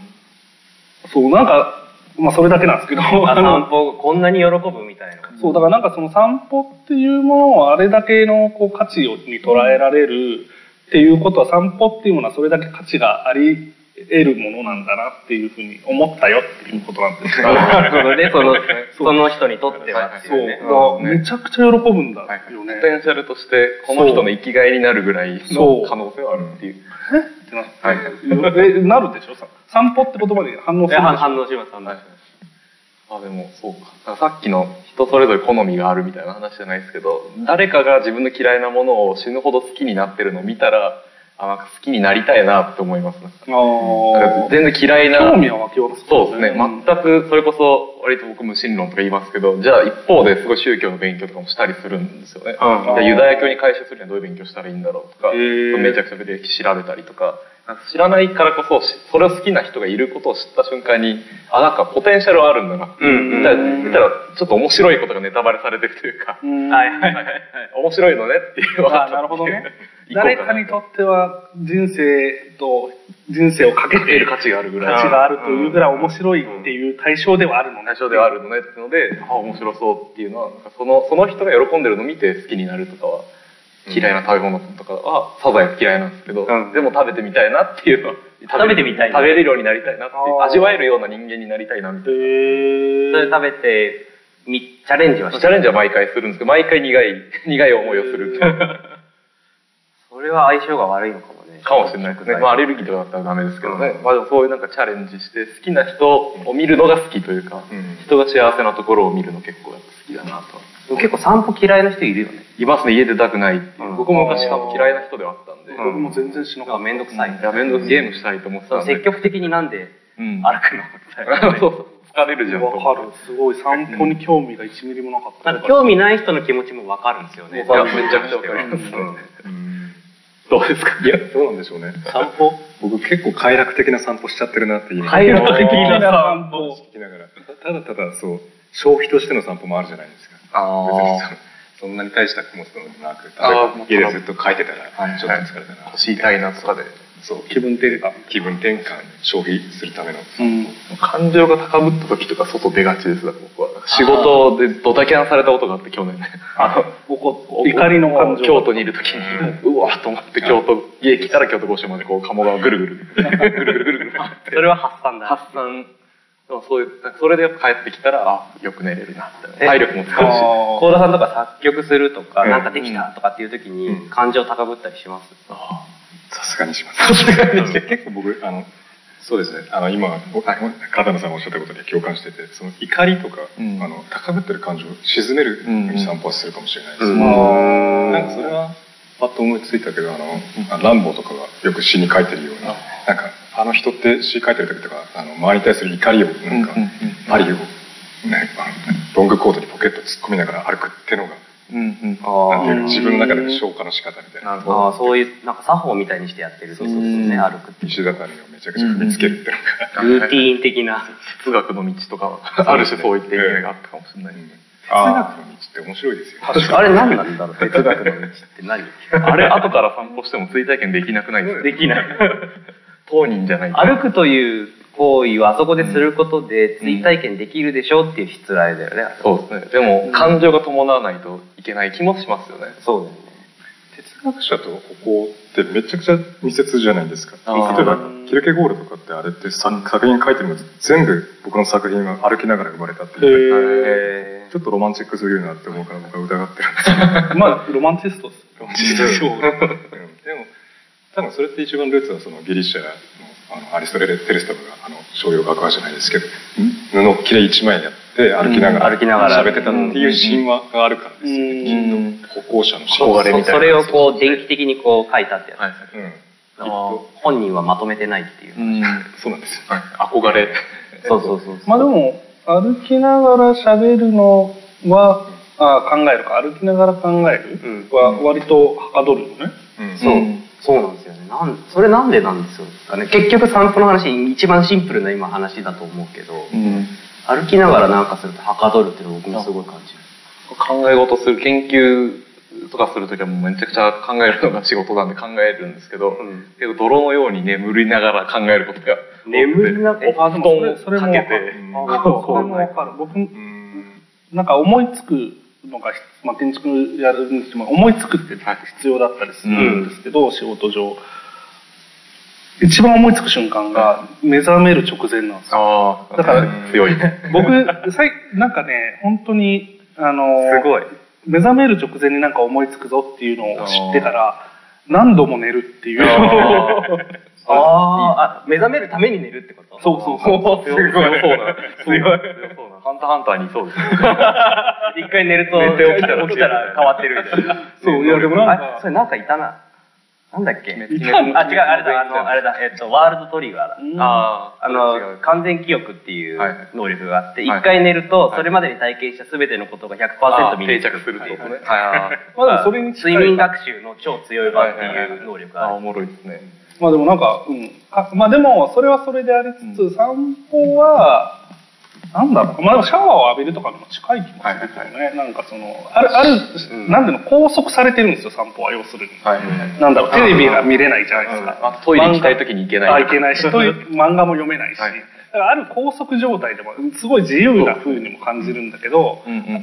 考したり何かにこう脳を働かすっていうことにおいては、体を動かすとかってことにおいてはなんかある拘束があるとも言えるというか、ただその拘束状態がまあでも亀亀と一緒に散歩するに近いんですけど自分のこうなんだろうないや他にやれることがなくなっていくことで何かこう考え方が変わるのか、脳の働き方が変わるみたいなことがあるのかなと、亀と散歩しようかな夜の散歩とかも相当縛りありますよね夜の散あー歩夜の散ね僕は京都のそのストレス発散の時はもう2時ぐらいまで そんなに怒10って時たぐらいに外出てその歩いてさ、距離をさ、見たらさ、怒ってる度合いがわかるんだよまあ、ドラクエウォークも当然起動しながら 僕はもったいないんでもったいないんでレそベルれ上げしさよ、う怒りの定量化できるんじゃないだあだからその時すげえ触りましたよそうめっちゃレベル上がり何ま歩した歩いたっていうのでさ、マウントが取れる。取れますねなんかどんだけ怒ってた何万歩ぐらいも行きましたねその時はあなたの怒りは私にこれだけ歩かせましたいやよ。 本当に本人には言わな いですけどあであなたのおかげで痩せましたよ。も本当痩せましたねその時は あの夜の散歩とか夜のドライブとか制約がすごく、まあ、ドライブはまだちょっとモビリティがあるので強みありますけど、夜の散歩ってトイレ行けないんですよ、 トイレの話もすごい。僕僕トイレないと不安にな るんですけど現場のトイレは必ず目視で確認しないとそうまずトイレどこですかから始めそうるで。すねフィールドワーク行くとか携帯トイレそうっがすよねあのいるじゃないですかあのお腹強い人いるじゃないですか、うんあの配慮してくれないファシリテーターとか あのやばと思うんですよ お配腹慮し痛てくくれれないないファシリテフーァシショリン。テーターとか野外イベントとかでトイレがないとか、あ焦りますそれはもう焦る。その時はもう大体朝から具合 悪いんですけどもう今日こうなるだろうな、もみたういな。想像が想像するだけでも体調メンタ悪ルでくくるんで夜の散歩はでもそういった意味で制約がある程度あるので家の周りぐらいなら程よい緊張感を持ってなる。ああ、なるほどね。焦ったらコンビニあ行けるなとか結構はかどりますなんか夜の話がそのトイレに行けるかどうかみたいなところに結びつく。まあ店舗がやってないとかあーお店やってないああ、はい。まあでも全部トイレだな。うんそう。あ変な人いたりっていう怖さもありますね変な人見たい。変な人あ、酔っ払ってたりとか。まあ、そう遠遠巻きにこうなん絶対細いとこ入らないようにして、京都とかもこ細かいとこ入るとやばい人いたりす るんで夜の散歩、視覚も遮られるから、なんか違うのかな。なんか違う音もだって日中より少なそうじゃないですか。ああ、確か活動音としては。エンジンの音とかがあんまりないんで、うん聞き取りやすくはありますね、うんただまあみんな静かではあるんで夜ってあんま走ったりする人いないから僕酔っ払い夜夜走るな。あやばいっ す怖いっすえ夜ランニングしてる人結構あいるよね。いますいねるいる。京都の市場とかの千鳥足になった人がす ごいウォーキングですかみたいなぐ らい行く時あるんでああいうの音聞こえないんであれ怖いっすなんか酔っ払うのって、あれなのかなちょっとフラフラしてる気持ちよさとかは、若干散歩っぽいトランスなんですかね。フラに。フ酔っラ。払うのが散歩。アルコールハイですよね、まああアルコール、まあそうそう、ちょアルっとコフールラフラ。入ってなんかそのままな感じ。アルコールハイはアルコールは酔っ払うと酔っか、払ねい。酔っ払ってる時って歩きたくなるんですかでも結構それあるんですけあど。あ。はいはいはいはい。アメリカ住んでた時、僕スラム街に住んでたんですけど、ジャンキーは夜よく歩く。へーハイハイになってる人はよく歩く。徘徊してるはい、おいいですね。え、今、あの、今、あのおいいです。シャレをね、 車両探して生きてるんで。 探してきてるから、あ、なんか、最高なの今が与えちゃったんだ。使います。す げえ、ま 範囲になって徘徊する。今から使いましょう。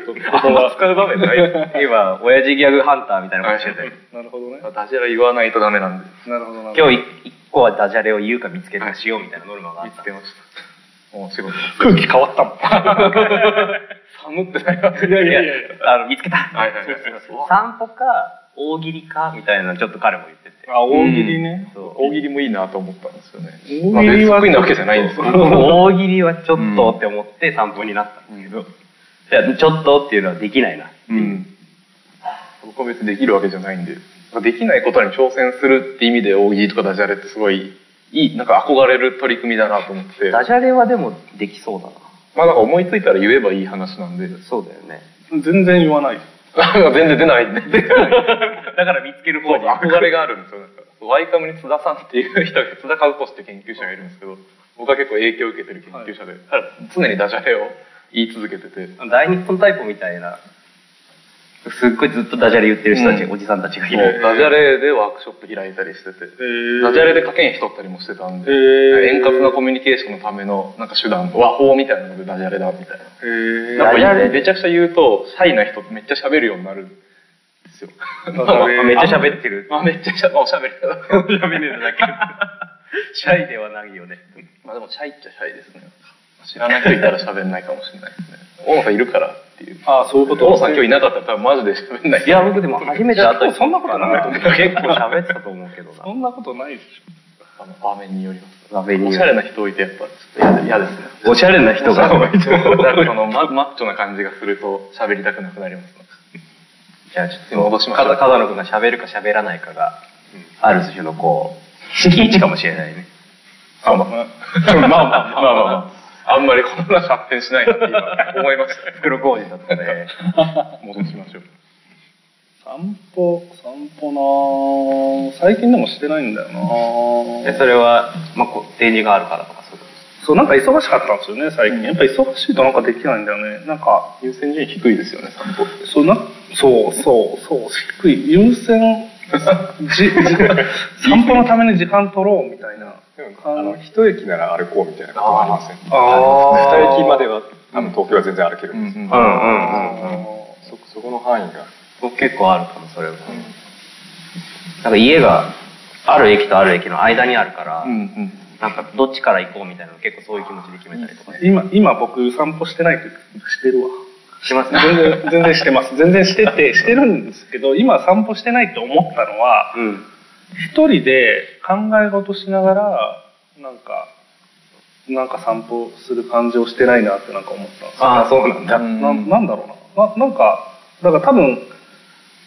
散歩の中にいろんいくつか種類があって、この散歩はしてないなっていう意味で散歩はしてないって言ったんだと思うんだよねあるかもしれないですね。その一人でめちゃくちゃ考え込んで散歩する像ってあるじゃないですうか、んうんそそれって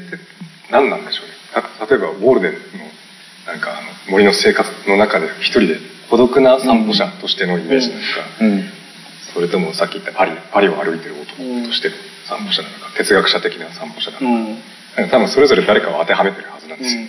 散歩する時にうん。哲学者なんじゃない哲学者なんですかねみんなめっ憧れの散歩者像みたいなあイデア。あ。散歩者誰だろう。散歩のイデアが。もうなんかさ本和次郎とかいい。あおー高原学高原学、ストーカー、初代ストーカーみたいな。初代ストーカー。ストーキングの、僕はストーカーだと思って思って彼を見てるんですけど、人についていく。でも人についてくる。 うん一一番偉大な散歩者ってどなただと思います一番偉大な散各歩ジ者ャン各ジャンルいると思うかっこつけ ずうに、ん答えましょう。かっこつけずにね。かっこつけずに。をつけて言っても分かんないまあまあどっちでもいいかもし うん何でもい い。ああ、でも、牧野富太郎か。あー、いいですね。うんわかんない今ね、朝ドラやってますけど、その植物学者で、なんかあの植物好きすぎて、山に入るときに恋人に会うみたいだから、清掃していかなきゃってシャツ着て入るん ですよ、山の中に。変わってる変わって変わってるで済ますんでする。で、最終的には、なんか80歳ぐらいでジンとか出すんですよ。えー、その植物の。粋ですよね。そう。80ぐらいからまだなんか、ちょっと趣味の人格みたいな。うん。なんかね、あの、自分の好きな植物についての、なんか、いろんな話をまとめたジンを全部構成から何からめっちゃ古い人なんですけど、うんうんやっててデザインもか可愛くて、えっー、ていうの人のなんかその散歩散歩が、まあ、本当にこう山の中歩いてる時にもう恋人に会いに、いっぱいだから愛する人が周りにいるわけですよね、そこにもう植物が「いやー!」みたいな感じで会いに行く自然科学の研究者全般はやっぱ好きかもしれないですねそういった意味で僕の理想にする多分散歩像は、うん自然科学系の研究者の歩き方ああで生きも方そうかも僕も寺田虎彦とかすあのごいこの間の富士富士あの富士富士の実っていうあの一節があってあの寺田虎彦っていう、えー数学者というか物理学者というか、まあ、理系の人なんだけど、はいはいはい夏目漱石の、えー、と弟子かななんかそういうそう感じの人で文学もやっててで文章もすごい綺麗な文章を書くんですけど、そこに「藤の実」っていう一節があってで、まあ、短編小説っていうか短編いっぱい随筆で書く人で。で藤の実ってあの、えっと、マメ科の植物でなんかあの藤の花、ん藤棚とかに大出てきくいるんですよねでそれが、えっと実が弾けるんですよで弾けて、えっと種を飛ばしてであの生存戦略的にはそうやってこう増やしていくんですけど、なんかあのある一定の時期になると一斉に実が弾ける日夜があると、で、えっと自分の家の窓ガラスにパンパンパンパンパンパンってずっと当たり続けてて、なんだろうと思ったら藤の実が弾けてると。で一斉に藤の実が弾けているっていう状況からまずは、えっと一斉に何かが同時に起きるってことがあるよねっていう話になってちょっと理系っぽいなって分析があって思ったらでもなんか最近なんか娘が怪我した日になんか私の嫁も転んででなんか病気もしてなんかちょっとあれだなみたいな不幸が続いてるなっていうところに結びつけてで結局なんかそれも大きいなんかなんで藤の実が一斉に弾けるのかっていうのはまあよく分かってないと。でもなんか何かしらのその自然現象的な断りの作用によって同じようなことが起きるっていうことがあるんじゃないかって言って、じゃあ自分の娘が、えっと怪我して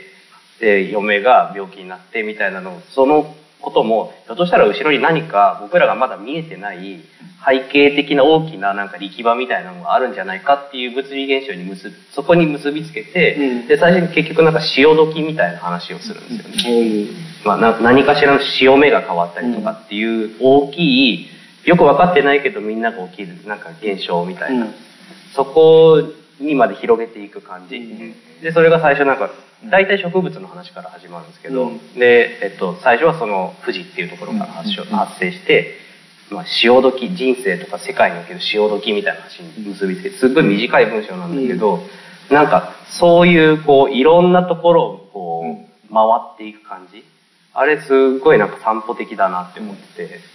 なんか随筆とか多分散歩なんじゃないかなと思うんですよ、なんか思い思ったままずーっと歩いていくんだけどなんか結局一個の小説にまとまってるっていうか、なんかその感じがすごい、自分の言葉とか自分の文脈に対してまた反応してそこにつけてってことですか、そうですそう作り方ですそうそうなんかあのなんだろう章を分けたりせずに思ったらそこに飛んでちゃんと飛ばしてっていう、そうそうそうそう、うんいいですでそれがなんか彼の場合はなんかいろんな文脈へのリテラシーが深いから、本当いろんなとこ飛んでくんだけどなんとなくやっぱ関連性がバーって感じられてで最終的になんかちょっとオカルトっぽい話までそういうのにまとめちゃうみたいな、そうですねああいうの良かったですねなんか研究者がみんなサイエンティフィックにものを考えなきゃいけないみたいな感じじゃないじゃないっていうそれがすごい素敵だなというか生きやすいなまあ文章が綺麗なんですよねそうですね読みやすいですね寺田虎彦は富士のあれはネットでも読めますよねなんか上がってます青空文庫で読め青ます空文庫買って買ってもら買ってもらっ て偉大な散歩者偉大な作家散歩と偉大があんま結びつかないんだよのでこの人散歩してるなって自分で思える人ってことそうですねた多分今の文脈で言ったら歩行歩行としての散歩じゃなくてもいいのかもしれないですね、それは、うんこの人の散歩いいなとかこの人のはこの人の思考は散歩してるなとかあああれ高田純次とか まあでも悪くないですねごめん、なんか模範解答みたいな感じの。でもなんか吉田、吉田あ例えばる。エリック・サティとかがうんはもう散歩者のイメージが多分好きだと思うんですよ多分この人は絶対街歩きな回りながら曲書いてるなとか、え、それはどういうところに現れるんですかまあ曲のタイトルとかその書き方でもなんとなくわかりますうんうんうん街をこうやって見てるんだなうんへえあと、まあ、展示でジャズでって言ったらさっきちょっとさっきジャズは散歩かみたいな話が出てきてうん思い浮かんでたのが実はセロニアス・モンクっていう、まあ、知ってます。うん。か彼はまあ実際散歩してたかどうかは分かんないんですけど、あのステージ中によく歩くんですねへー自分のピアノポンと放っちゃって、そうんこら辺ずっと歩いてるんですようんで、その間演奏は周りの違う。周りは人がやってるけどもういないからピアノはもう何もなってない状態で、まあ、若干散歩歩きというかダンスに近いうん行動なんですけど、乗ってるってことそういやでも乗乗ってもなくてぐあーるぐるただなるほどなるスほどタスタ歩いててうん結構映像残ってて面白あいんです面よ白そうですねへそうでも彼はすごいジャズの中で僕一番ジャズの散歩者だなと彼は待っててえ。へえ。それ歩いてでも戻ってきて最後は演奏をちゃんとするんです。そうでも自分のパートにちょっと間に合わなかったりするんですあよまりやらなかったりはするんだ。あ いいですね。あライブとかで歩くミュージシャンたまにいますよねはいいますよなんかめっちゃ昔あの21パイロットってすごいポポピュラーなバンドがサマソニに来た時何年も前ですけどもうステージがいなくなってなんか組んであるセットに登り出してなんか全然聞こえないみたいなあ危ないよみたいななんかあの感じとかでもそういう人たちの歩いちゃうって歩いちゃうみたいなでもその感じも含めてなんか場の空気ができたりして面白くて、うんうんライブだったら音源には残らない部分としてはいはい。いいなはいうん歩くとか動くとか散歩するっていうのがそもそもなんか残らないじゃないですか。記録しづらいかも記録しずなんか散歩してたって言われはあるけど、散歩している様子とかを撮るって、まあ、結構今取材でそういう番組とかあるけれども、うんうんうん昔のなんかこの人はこういう散歩していたみたいなのが記録として残ってるってそんなにない気がする、どんな格好でどんなとこ行ってたとか気になりますよねちょっとそうそうそうそれは結構やっぱりプライベートなものだからなのかなとも思ってて、それってやっぱり今後そういう欲望は高まってくるんですかねこの人の散歩道を再現したいであったりとか知りたいっていう密着したい人類的なそうでもそれは多分片野君は嫌なんでしょそのちょあのみんながやってるからじゃなくて自分のを見つけようよみたいな立ち位置じゃないですか、パパラッチのやあれセレブリティの写真を撮るみたいなのはなんかそれを真似する一般の人がいるっていう構図がおもんないなっていうのはやっぱある、うんそれが散歩もそうなる可能性がそのまああってもいいんですけどね全然まあ別に、うん別に散歩のパイオニアでもないし、うんなんなん でなんでもないんで散歩のパイオニアみんなのものなんで好きに散歩いた歩の先駆者ってすごいですね。先頭で散歩してる感じしますよね。確かにあでもあある意味その散歩の学府化ができる時代になってきてはいるじゃないですか、散歩の楽譜化ってなんビデオを撮ったりあーあそうつまり Google マップにそれスマホを落とし込んでこうあーなんかこう彼らも歩いてます再現可あ能ー性、ああそういうことか、散歩を図面化って図面化、あー聖地巡礼ができるそう聖地巡礼ができちゃうっていうことはいはい、聖地巡礼いい。でも結構僕それ好きで、うんうんポイントだけ決まってるから別にそのルートたどらなくてもいいっていう聖地巡礼は結構好きなんですよ。はいはいはいでもあれか、えっと、エルサレムとか、うんあとはサンティアゴ・デ・コンポステラとかに至るのは道まで決まってんでしたっけそうですよねうんうんうん道も時間も決まってるんじゃないですうか時ん間にあのそう行かないといけないに行って、うんはいはいなんか最後膝立ちで歩きますよね歩くっていうか膝でハードハードモードのやつそうそうなんか膝すりむけてえーなんか骨まで見えてるみたいな、うんなんかまあ膝がボロボロなんですよねプロ最テク後ターしたら怒られるんですかねそれ怒られないんじゃない 頭いいね いいねってなるかもしれないでもプロテクターが売られてるイメージがないなスポーツありますよねあるあるあスケボーとるかで使うのサンティアゴ・デ・コンポステラと紋章とかがついてるようなサポーター打ったらめっちゃいいと思う。ん喜ばれだそうってお遍路さんもやっぱきついから模試してるわけでしょ、きっと日差しきついから雨風です散歩のギアってあるのかな散歩ギア歩きやすいスニーカー歩きやすいスニーカうんあれじゃないのこうこう三倍差ああそれ昔の近所のーおばちゃんの おばちゃんたちのでも散歩の人たち子供の頃あの三倍差かっこいいと思ってま したねえどういうやつあ散歩のしてるみたいなここだけあって日陰規定列みたいなやつ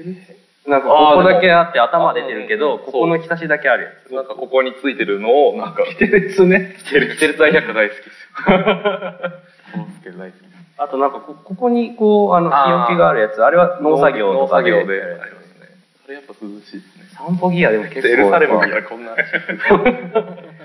やっぱ私の詩人でいたんですよね名前ちょっと今出てこないんですけどその杖にあのインク仕込んでる人記録しようとしたそうそうですへーこうやってピッてやれるようにあそれ最高ですね自分でそれは作ってるんでしょ自分でやっちゃう座頭市がえーでもなんかさ散歩するということはもう宿命だって思ってるっていうかもう必ずその時にはこういうことをやるだろうって思わないとついに仕込まないですよね、うんしかも面白いのはそれ点で打たれるってことかそうそう面白いですねおもろいねあ面白いですー面白いですよねだから速度とか歩幅も下手したら分かるってことだよね、わかります伊能忠敬があれ引きながらあー歩い走てたのをられたゴロゴロゴロゴロゴロゴロ伊能忠敬が走ってたらちょっとやばいですもんね伊能忠敬は散歩のプロじゃないですか散歩のプロ偉大なる散歩者じゃないですか縁取り縁取りのプロ確かに縁取りのプロねプロっていうかなんだ海岸海岸沿いを歩いたの そうそうそううんめっちゃきついっすよね海岸沿い歩くっねて一番歩きにくそうなしかも歩き方の制限がうん亀どころじゃないですよ、多分。だって、まあほほほほうん、一歩ずつ歩いて。相当肌黒いっすよね伊能忠敬いやー、だいぶフィールドワークとしてはそうでし ょうね。潮風浴びてあと多分トイレはその場でしたんじゃないあーそうですねまあそうだろうねまあその頃だったらその頃だったらいいんだよ武井さんというかあのフィールドで使えるはいはいトイレットペーパー代わりになる草っていう話ああ、それタモリクラブでもやってあたよ。の武井さんもお腹弱くてよくその話で盛り上が怖るいわお尻を傷つけない葉っぱ人ね。のお腹弱い話するのよくないかもしそれないれはね、それはあの、ひょっとしたらあの名誉毀そ損のかもしれない。ねでもあれでしょ、あの、ビロード・モーゼイビロードモズイカが多分ベストベスト。ビロードっぽいからの大きいよく雑草でオースサンドとかにいっぱい生えてるんで産毛がまあ結構長い白い産毛が生えてるやつ。手より大きいぐらいの手ぐらいのサイズでビロード感あるちょっと高級感ありすぎて拭きにくいんじゃないか説もあるけどね。コーデュロイみたいなので拭いてる感じという今か全然武井さんとトイレっていうので思い出しちゃいけないやつを思い出してああ、ま知しってたけどる。海外 の。多分知ってます。やめましょう。やめ僕た方がいいね、大野さんとフィールドワーク行った時、あのフィールドにあそうです。いあの、僕はあの北海道のプロジェクトで雪山に入ったんですけど、うん漢字機っていうの入って、で、まあ、ストック持ってね、入ったんだけど、やっぱりね、あの、案の定肩の子がお腹がち痛ゃんくとお腹痛くなって、なって、途中で消えて、ね、雪山で一人でいなくなると危ない、危ない行為を。まあ、消えてね、ちゃんとあの、な、なんだっけね、あの、す、結構雪深かったんですけど、ちゃんと足、足ぐらいの深さまではちゃんとあるいや、もっともっと、もっとありました。あのね、人より高いよ。あ、高いですかね。ちゃんと掘って、こう、座ってやったんですけど、ーめっちゃ気持ちいい。え気持ちいいんだめちゃくちゃ、あの、大雪原で、いはいたす、あのトイレ、最高に気持ちすいいごい。今、ノグソの話。あ野口さんの話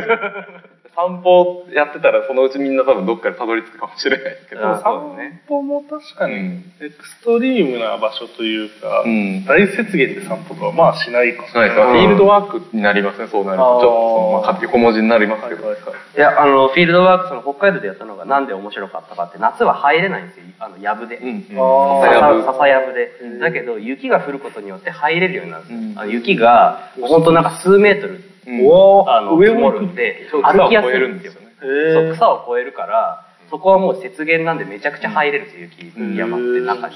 ら森って、まあ、特に北海道とかそういうところは、雪の時期に山に入って調査をするみたいなのがあって、うんうんうんなんかその感じいいよね、なんか季節が変わると歩けるようになるものみたいな、冬庭の人も冬は施工が止まるんであの設計してたりその何か見に行ったりとかする人もいますし、でも冬にあの樹形がわかるんですよ、うん葉っぱが消えるから。うんうんその曲落が葉って樹はたりとかあー落葉してる木そうはそう形がだから庭師とかあとはその畑って言ってそのうん植木を育てている場所うんとかではやっぱ冬にチェックするって言ってました樹形とかその育ち具合とかうん山取りする時そとうかですねね、うんあと冬に冬というか寒い地域落葉してる時期に移植すると良いものとか、まあ、落葉樹とか夏移植するとやっぱ葉っぱ出てるんで水吸うから水吸えなくなっちゃうとなるほどね葉っぱがあるんでへー葉っぱってついてるだけで毛細管現象で物理的にポンプになってるんではあはあ吸っちゃうんでうんあの吸っちゃうからあの女神っていう、まあ、ちょっとそういう話ももう庭園のデザインとかもやられてるんです僕自身はどちらかというと基本の設計というかあー概念設計が多いんですけど本当のデザインの部分はその相方の庭師がメインではやって僕は植生調査をして、うん例えば京都だったらこういう景色ができるんじゃないかとかポうん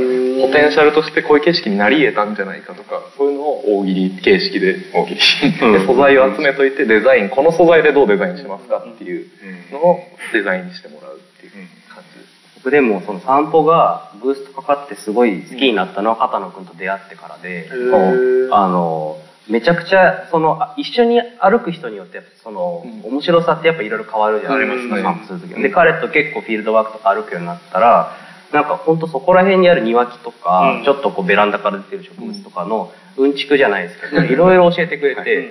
でそれ以降やっぱ興味のなんか矛先がそういうのに向いたから、うんもう全然面白くなって、はいであ嬉しいですね。なんか紅葉してる時期とかにこう街中歩いたら「あー海藻ですね」みたいな「昆布ですね」みたいあ なそう紅葉を見てたらこう昆布だなって思いますなんかあー、なんそれ。 言ってたけど、もう一回言って。海藻が持っはていはいはいるあの赤い色素とかが、まあ、ああいうまあああいう海藻類とかのそういう進化を継服できて、今植物が紅葉する赤い部分ストレスがかかってる時に色で当時の色に戻ってるというか先祖返りっぽい景色だあなっていうのの遺伝子遺伝子の系譜で、はい。そのいろんなのがあるんですけど藻類っていうのが一番最初にはいその植物の中でいるんですよ海の中から上がってきたやつらなんですけど今の陸にいる植物うんうんはうん。だからその頃の先祖の遺伝子を今出してるんだなって思うらしそくうて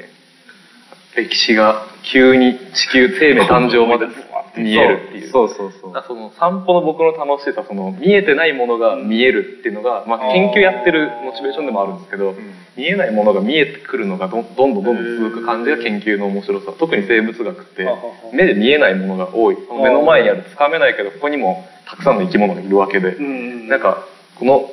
ビルの中とかだとよく生態系の話とかするとやっぱ都会だからあんま現実味ないですけどねとか言う人いるんですよね。うんいやいるやんっていうその見えてないだけで目の前に膨大な数の生き物がいるっていうのでそれが見えないものが見えていく感覚を、まあ、僕は研究でどんどん伝えていきたいなっていうところだったら自分はそういうのが好きなんでそういうのをよくで大野さんとか歩くとやっぱ言いたくなってその楽しんでもらえたらあつまんなそうにしたら言わないですけど大体あ喋りすぎいてや僕だってめちゃくちゃ凝ってでなんか一緒にこうこう話していると、なんかもっと知りたくなるから、うんうん。なんかそういうもっと知りたくなることを知りたいって思う時に肩こりと散歩したりとか、あー嬉しいです散歩ね。いや面白そうなんかた例えばその音楽とかクラシックのところは特にそうなんですけど、うんその庭園のための音楽とか公園のための音楽ってよくある、はいああそうなんへですーかあそれはその環境音あいやえっと、えー公園のある公園のために書かれた音楽ですあーそこにどうやって奏者を配置するかとか、うんうんあなるほどその5グループぐらいに分かれてうんシュトックハウゼンとかよく実験的にやるんえですけどでそこを歩きながら音が変化していく、うんプラス楽譜上に記載されてるのはその奏者同士も歩くんですね、うんある時間になると、うんなんかまあすごく具体的に言うとメッセンジャーの役割を5グループごとに持ってる人物がいたりして、うんうんうんでそそこで今起きてることを伝えに行く役割の奏者がいるんですよへー敵ですね演奏しながらそうかかあとでも竹光はそもそもあの発想に庭園をよく使ったりはしてるんですねええ竹光そう竹内さんが自分で庭の絵スケッチ描いてみたりして、えそれは発想えっと作曲の過程の中で書く家庭の中です、へでここに石あるから石っぽい音にしようとか、うん草むらだからここが変化する音だなとか言って、うん自分がその庭園を歩いてるかのような楽を描くんですよでもどどれもちょっとねその人火山も竹内さんなんですけど庭園自体の解像度がちょっと低いんですよ、うんなんとなくぼやっとした、うんその多分多分竹内さんの場合は桂離宮がめちゃくちゃ好きだったからあそその庭園像があったりする、うんなるほど、そうただ今の片野さんの話聞いてたら、片野さんと一緒に散歩しながら作ったらすごい解像もうやってほしい解像度が上がって全 きて然逆に言うと、その庭からすごい何かが生まれる。そうそうなんですねはい逆にその庭を現実化させても面白いかなって思うんですよこの間関口山松さんって楽器を作られてる、はいあのよくダムタイプとか展示やるときに楽器を納品してる楽器クリエイターの人がいるんですけどその人の家に泊まりに行ったことがあって、ん奈良の近くの寺をぐるぐる回ってたんですけどどこで鳴ってるかって話も、まあ、彼は向こうで、音楽に音が鳴るものについて彼は興味持ってるんですけどどこでしなんか僕はなんか一方で生き物の話をする、うんで鳴ってないけど鳴ってるように感じる見方を教えるみたいなので、もう永遠に歩き続けてきて一番盛り上がったのは帰りの西尾さんが乗って関宮のキはいャリアの隙間で 隙間を通った風がハープあの何でしたっけ何ハープエオリアンハープエオリアンハープみたいな音が鳴っててこれ だ結局人工物めっちゃいい音鳴ってるみたい なあー人工物いい音鳴るなるいいねなる自然のものも面白いんですけど、そうですね、まあ、坂本龍一さんが昔あのあのフォレストシンフォニーっていうのをやられてましたけどなんかああいう作品とか別に批判するわけじゃないですけど生物の電音を取って音にするっていう結局ミディ音源にしちゃうみたいな取り組みはあんまり、めっちゃ流行ったんですよなんか葉脈の音をはいはい流行りました よねなんかああ一回デジタル化するってデジタル化するあーで電気で取ピっュたりリファイするっていう感じだねかんまあ、抽出してくるって感じですうんなんで複雑なものを単純化してしまうっていうので僕は当時があんまりなんかあんまりその僕の思ってる生物の複雑さがロスされてるなと思って、はいはいはいピンとこなかったんですけど、なんかまあこういう話とかも多分できそうだな。いやー面白いですねなんかその話で言うと結構片野君があの生薬の話をよく もともと研究で生薬扱ってたんで、そう要するにその今あの摂取している薬っていうのは、まあ、再現可能なその、うんあの科学的に調合できる薬のでき方してるけど生薬っていうのは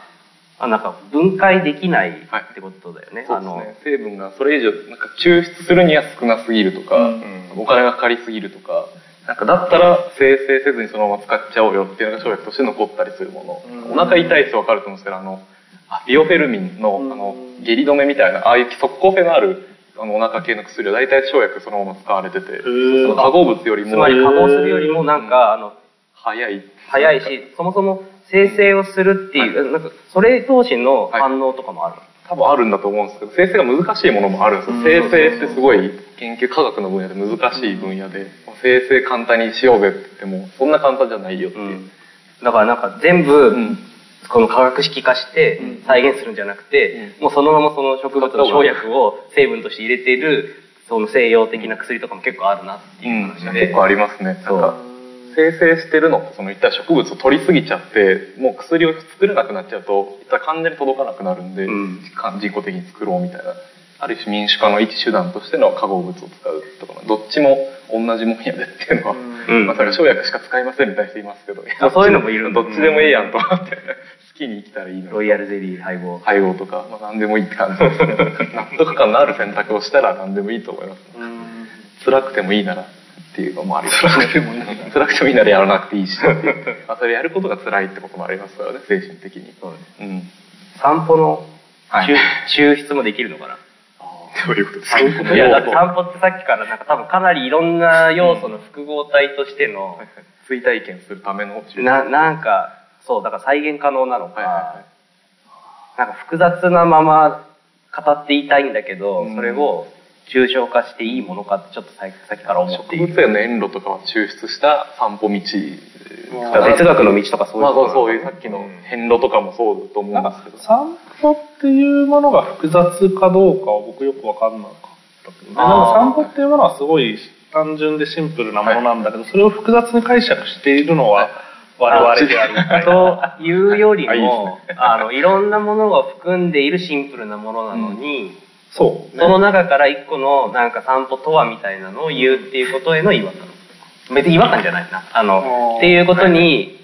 あのゴールがないからしゃべって楽しいのかな、はいはいはいあーポジティブに今言った、今言われてハッとしたのが昔あの生物学をやってた人が生物学をもうやめるって言った人がいおてう知り合いでえ知り合いというかまあちょっと友達のコミュニティにいたんですけどその人が最後やめる時に書いたコラムが生物学者は無駄に物事を複雑に語ろうとするっていうのでおうそんなに単単純なものでも複雑に語ってそれっぽく見せるみたいなあーなんか偽哲学者それはみたいな戦戦学的戦略的であるっていうのを言ってそれでもどの分野にどの分野にもありますけど今 言われた時に散散歩でもそういう言論が出うるでも今多分そういうゲームだからこれは、そうでその 散歩でどれだけ2時間喋れるかっていうゲームだからまあ、 まあでも逆にシンプルな散歩自体がそれだけで、うん魅力なんだよね、うんなんか思考の散歩みたいな非メタファー的に使わなくても、あ本当今は最初のダメ出しに戻ってきてる、ま あいやでも本当そうだと思います敷居が低いっていうのが散歩の良さなんででもねあのいやだから偉大な散歩者を実はまだ考えてなくてでもやっぱ散歩って言った時になんかこう老夫婦とかがあま余裕あ、のあ無る人無名の人あいや無名の人たちあーはいはいだから記録に残らないものだし記録に残らない人たちっていうのがたくさんいるわけで。そういう人たちの散歩がなんか、だから僕は偉大じゃないんですよ。そんな散歩しないから。なんか散いやでも自分って言ってもいいんじゃないですかこの場合どうなんだろう歩、ななんかでも思ったのは、散散歩って言うと僕は散歩をしていると思うんですよ。でも散歩めちゃくちゃしてる人はもう、それが普通になってたりすると、ああもう言わないそう、なん、なん、なんだっけ。本当に好きな人言わない現象そうそう。まあ本当に好きっていうか、好き自称中級者みたいな好きってこう好きっていう感情でもないみたいな、まああー言われてみればっていうのはあるかもしれはいないはいはい ああその現象ありますね、はい確かにお笑い好きっていうとちょっとおみたいなお笑いなん て好きとか嫌いとかじゃないよね。ないよね怖いファンが出てくるよねそういやなんか歯磨くのって好き嫌いないじゃないですか、はいみたいな話うんうんそうだから散歩もまあそういうものになりうるから、いや犬がこう散歩って言った時喜ぶのも、うんまあ、散歩が好きっていうのは当然あるんだけれども、うんなんか必需品にもなっているといううんか、はいはいはいでもそういう意味で言うと、岡崎さんってやっぱり偉大な散歩者の一人じゃないですか。なんかもう、だってあん、なんだろう、もう多分歯磨く感じでやってるでしょ。う、うん、今の話岡崎さんと実はしてした話なのあそうなんだ岡崎さんっていうデザイナーの人がい て、毎日なんかコマ撮りで、うんなんかあの、マッチマッチやってる。そうそうそう。まあマッチ通じますねそうそうそう。マッチの、マッチを。ママッッチチでジ自己紹ャニー介ズをかなみたいなマッチです。はい。そうはいそれそれの人は、いや、もう毎日ずっとやってるんだけど、うんその作業を、うんもうそのことを最近なんか散歩するみたいだなって思ってるらしくて、うんつまりその目的を持ってないけれども、なんとなく自分が毎日やって思考が整理されるというか、うんなんか修行前にその時間を設けてて、うん自あそうなん分だい一個その、そう、あの、なんかリリースするものを一個作るみたいな。うんまあ、明確にあのちゃんと作っているんだけれども本人にとって散歩って言えて、うんでも真似しようとすると絶対できない、なんか労力をかかってそうだなっていうぐらいのものを作ってて、なんか散歩っていう話題をここら辺で話し合ってる時にメッセンジャー上でで僕は岡崎さんとも話すから岡崎さんと何話そうかなと思って岡崎さんが喋ってる動画を見てたら散歩って言ってるから、うんお送ったじゃないですか。そういやびっくりしたんですよ同じこと言ってるのか なってまあ実際なんかその無無目的性みたいな話とか、なんか、うん、そういうそそこの尊さってあるよねっていう話なんですけど。広いっすよね散歩が具体的な行為としての散歩もそうですし、そのさメタファー的的なな部部分分的な散歩ももちろんありますし、うん僕、うんもうちょっと話したかったのは文化人類学的な、うん比較、うん不況の文化人類学的な散歩も、多分建物とか庭園に現れるじゃないですか、そうです各国ねうんねうんそのいこの間ちょっとお話ししたようにイギリス的庭園のコロナイズされたようなそのコロナイズしたものをうんうん見ながら歩く散歩っあーていう征服したはいはいヨガのそう散そう歩もあるうん帝国主義っていうイギリスあめっちゃ面白いでで、すうねんうんそうイギリスのそういうその、うんまあ、お庭の話もそうですけど、うんまあ植物の話もそうだけど、うんその帝国主義で自分がいた時そのん植民地にしたところの文化をいかに持ってきて、うんそれを見せて回るかみたいな、うんそういうあの趣味っていうか、うんそういうのがあったらしくて、うんでなんかパビリオン文化とかっていうのもはいはいはいあのイギリスにはあってでそれっていうのはそういうそのパビリオンを作ったっていうのはこうその植民地にいかにこう自分たちの文脈をポップアップ的に立てるかみたいなところと結びついてんじゃないかって話があったりとか、なんかそういうねなんか趣味みたいなところその歩きの中にそういった優越感が含まれる時って僕正直あるんですようん何かめちゃくちゃいいアイデアができちゃった時とかうんに外を出て歩く時これ多分クリエイターあるあるなのかもしれないですけどめちゃくちゃ周りの群衆に対して優越感持って歩いてる自分がどっかいるんですあーよ面白いですねすごいどっかいるおおできたぞみたいなこんな言語手に入れたぞ知らないだろうみたいなうんうんうんっていうのがなんかあのサンテグジュペリーが夜間飛行でその、えーっ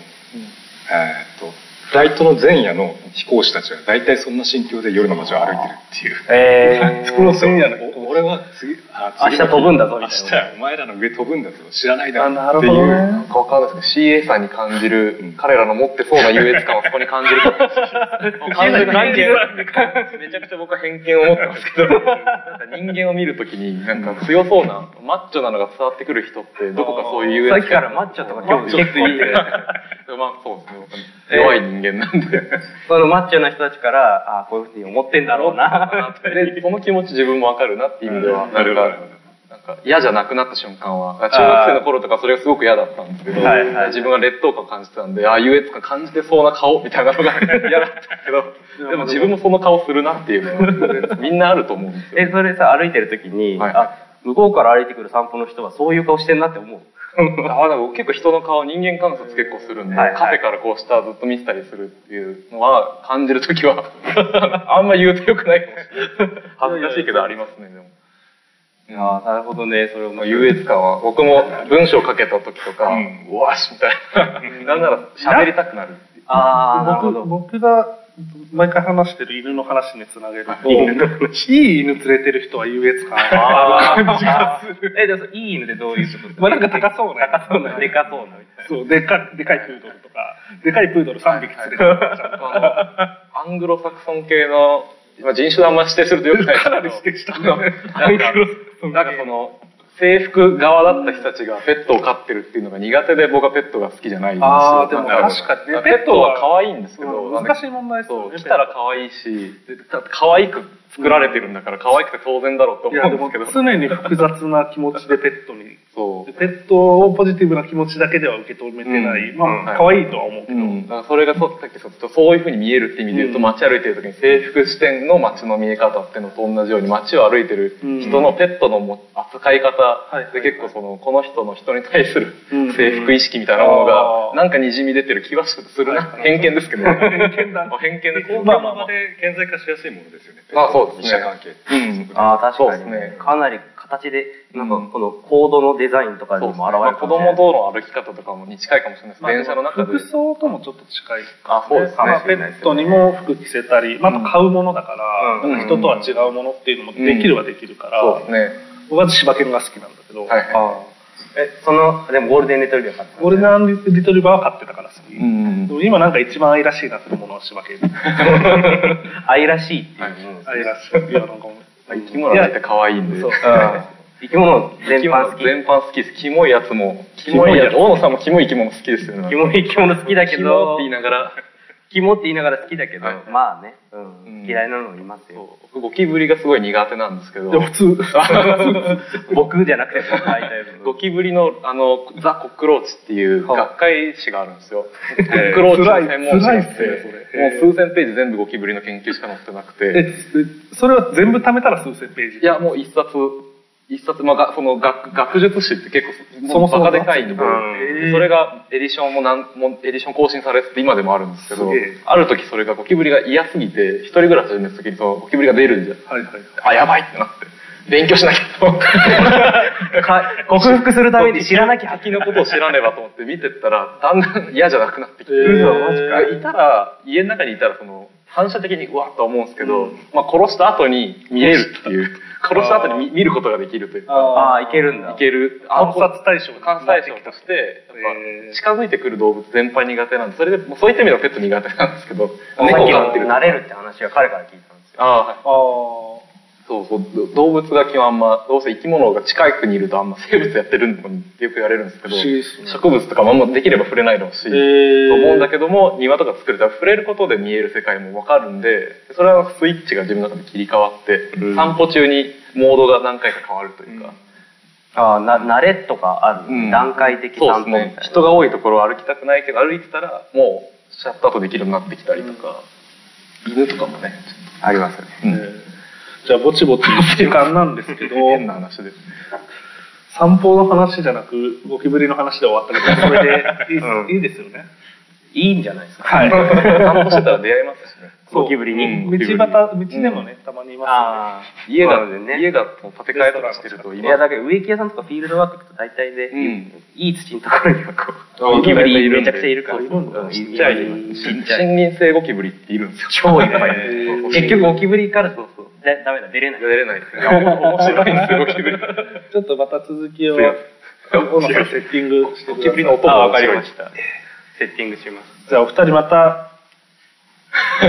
まあ、次、武井さんも入れて。はい武井さんも入れてんね話しましょそううでかすね武井さん入れたら音楽の話多分相当広がると思いまああ。武井さんは知らないよ僕お会いしたことなあ、いじでゃあ、す、これはやらないとね。すそうですねぜひぜじゃあ、やりましょう。あ武井さんと話すあ、そうか。いいな僕も入れやつ。いいなぁいいなぁまた、またやろう。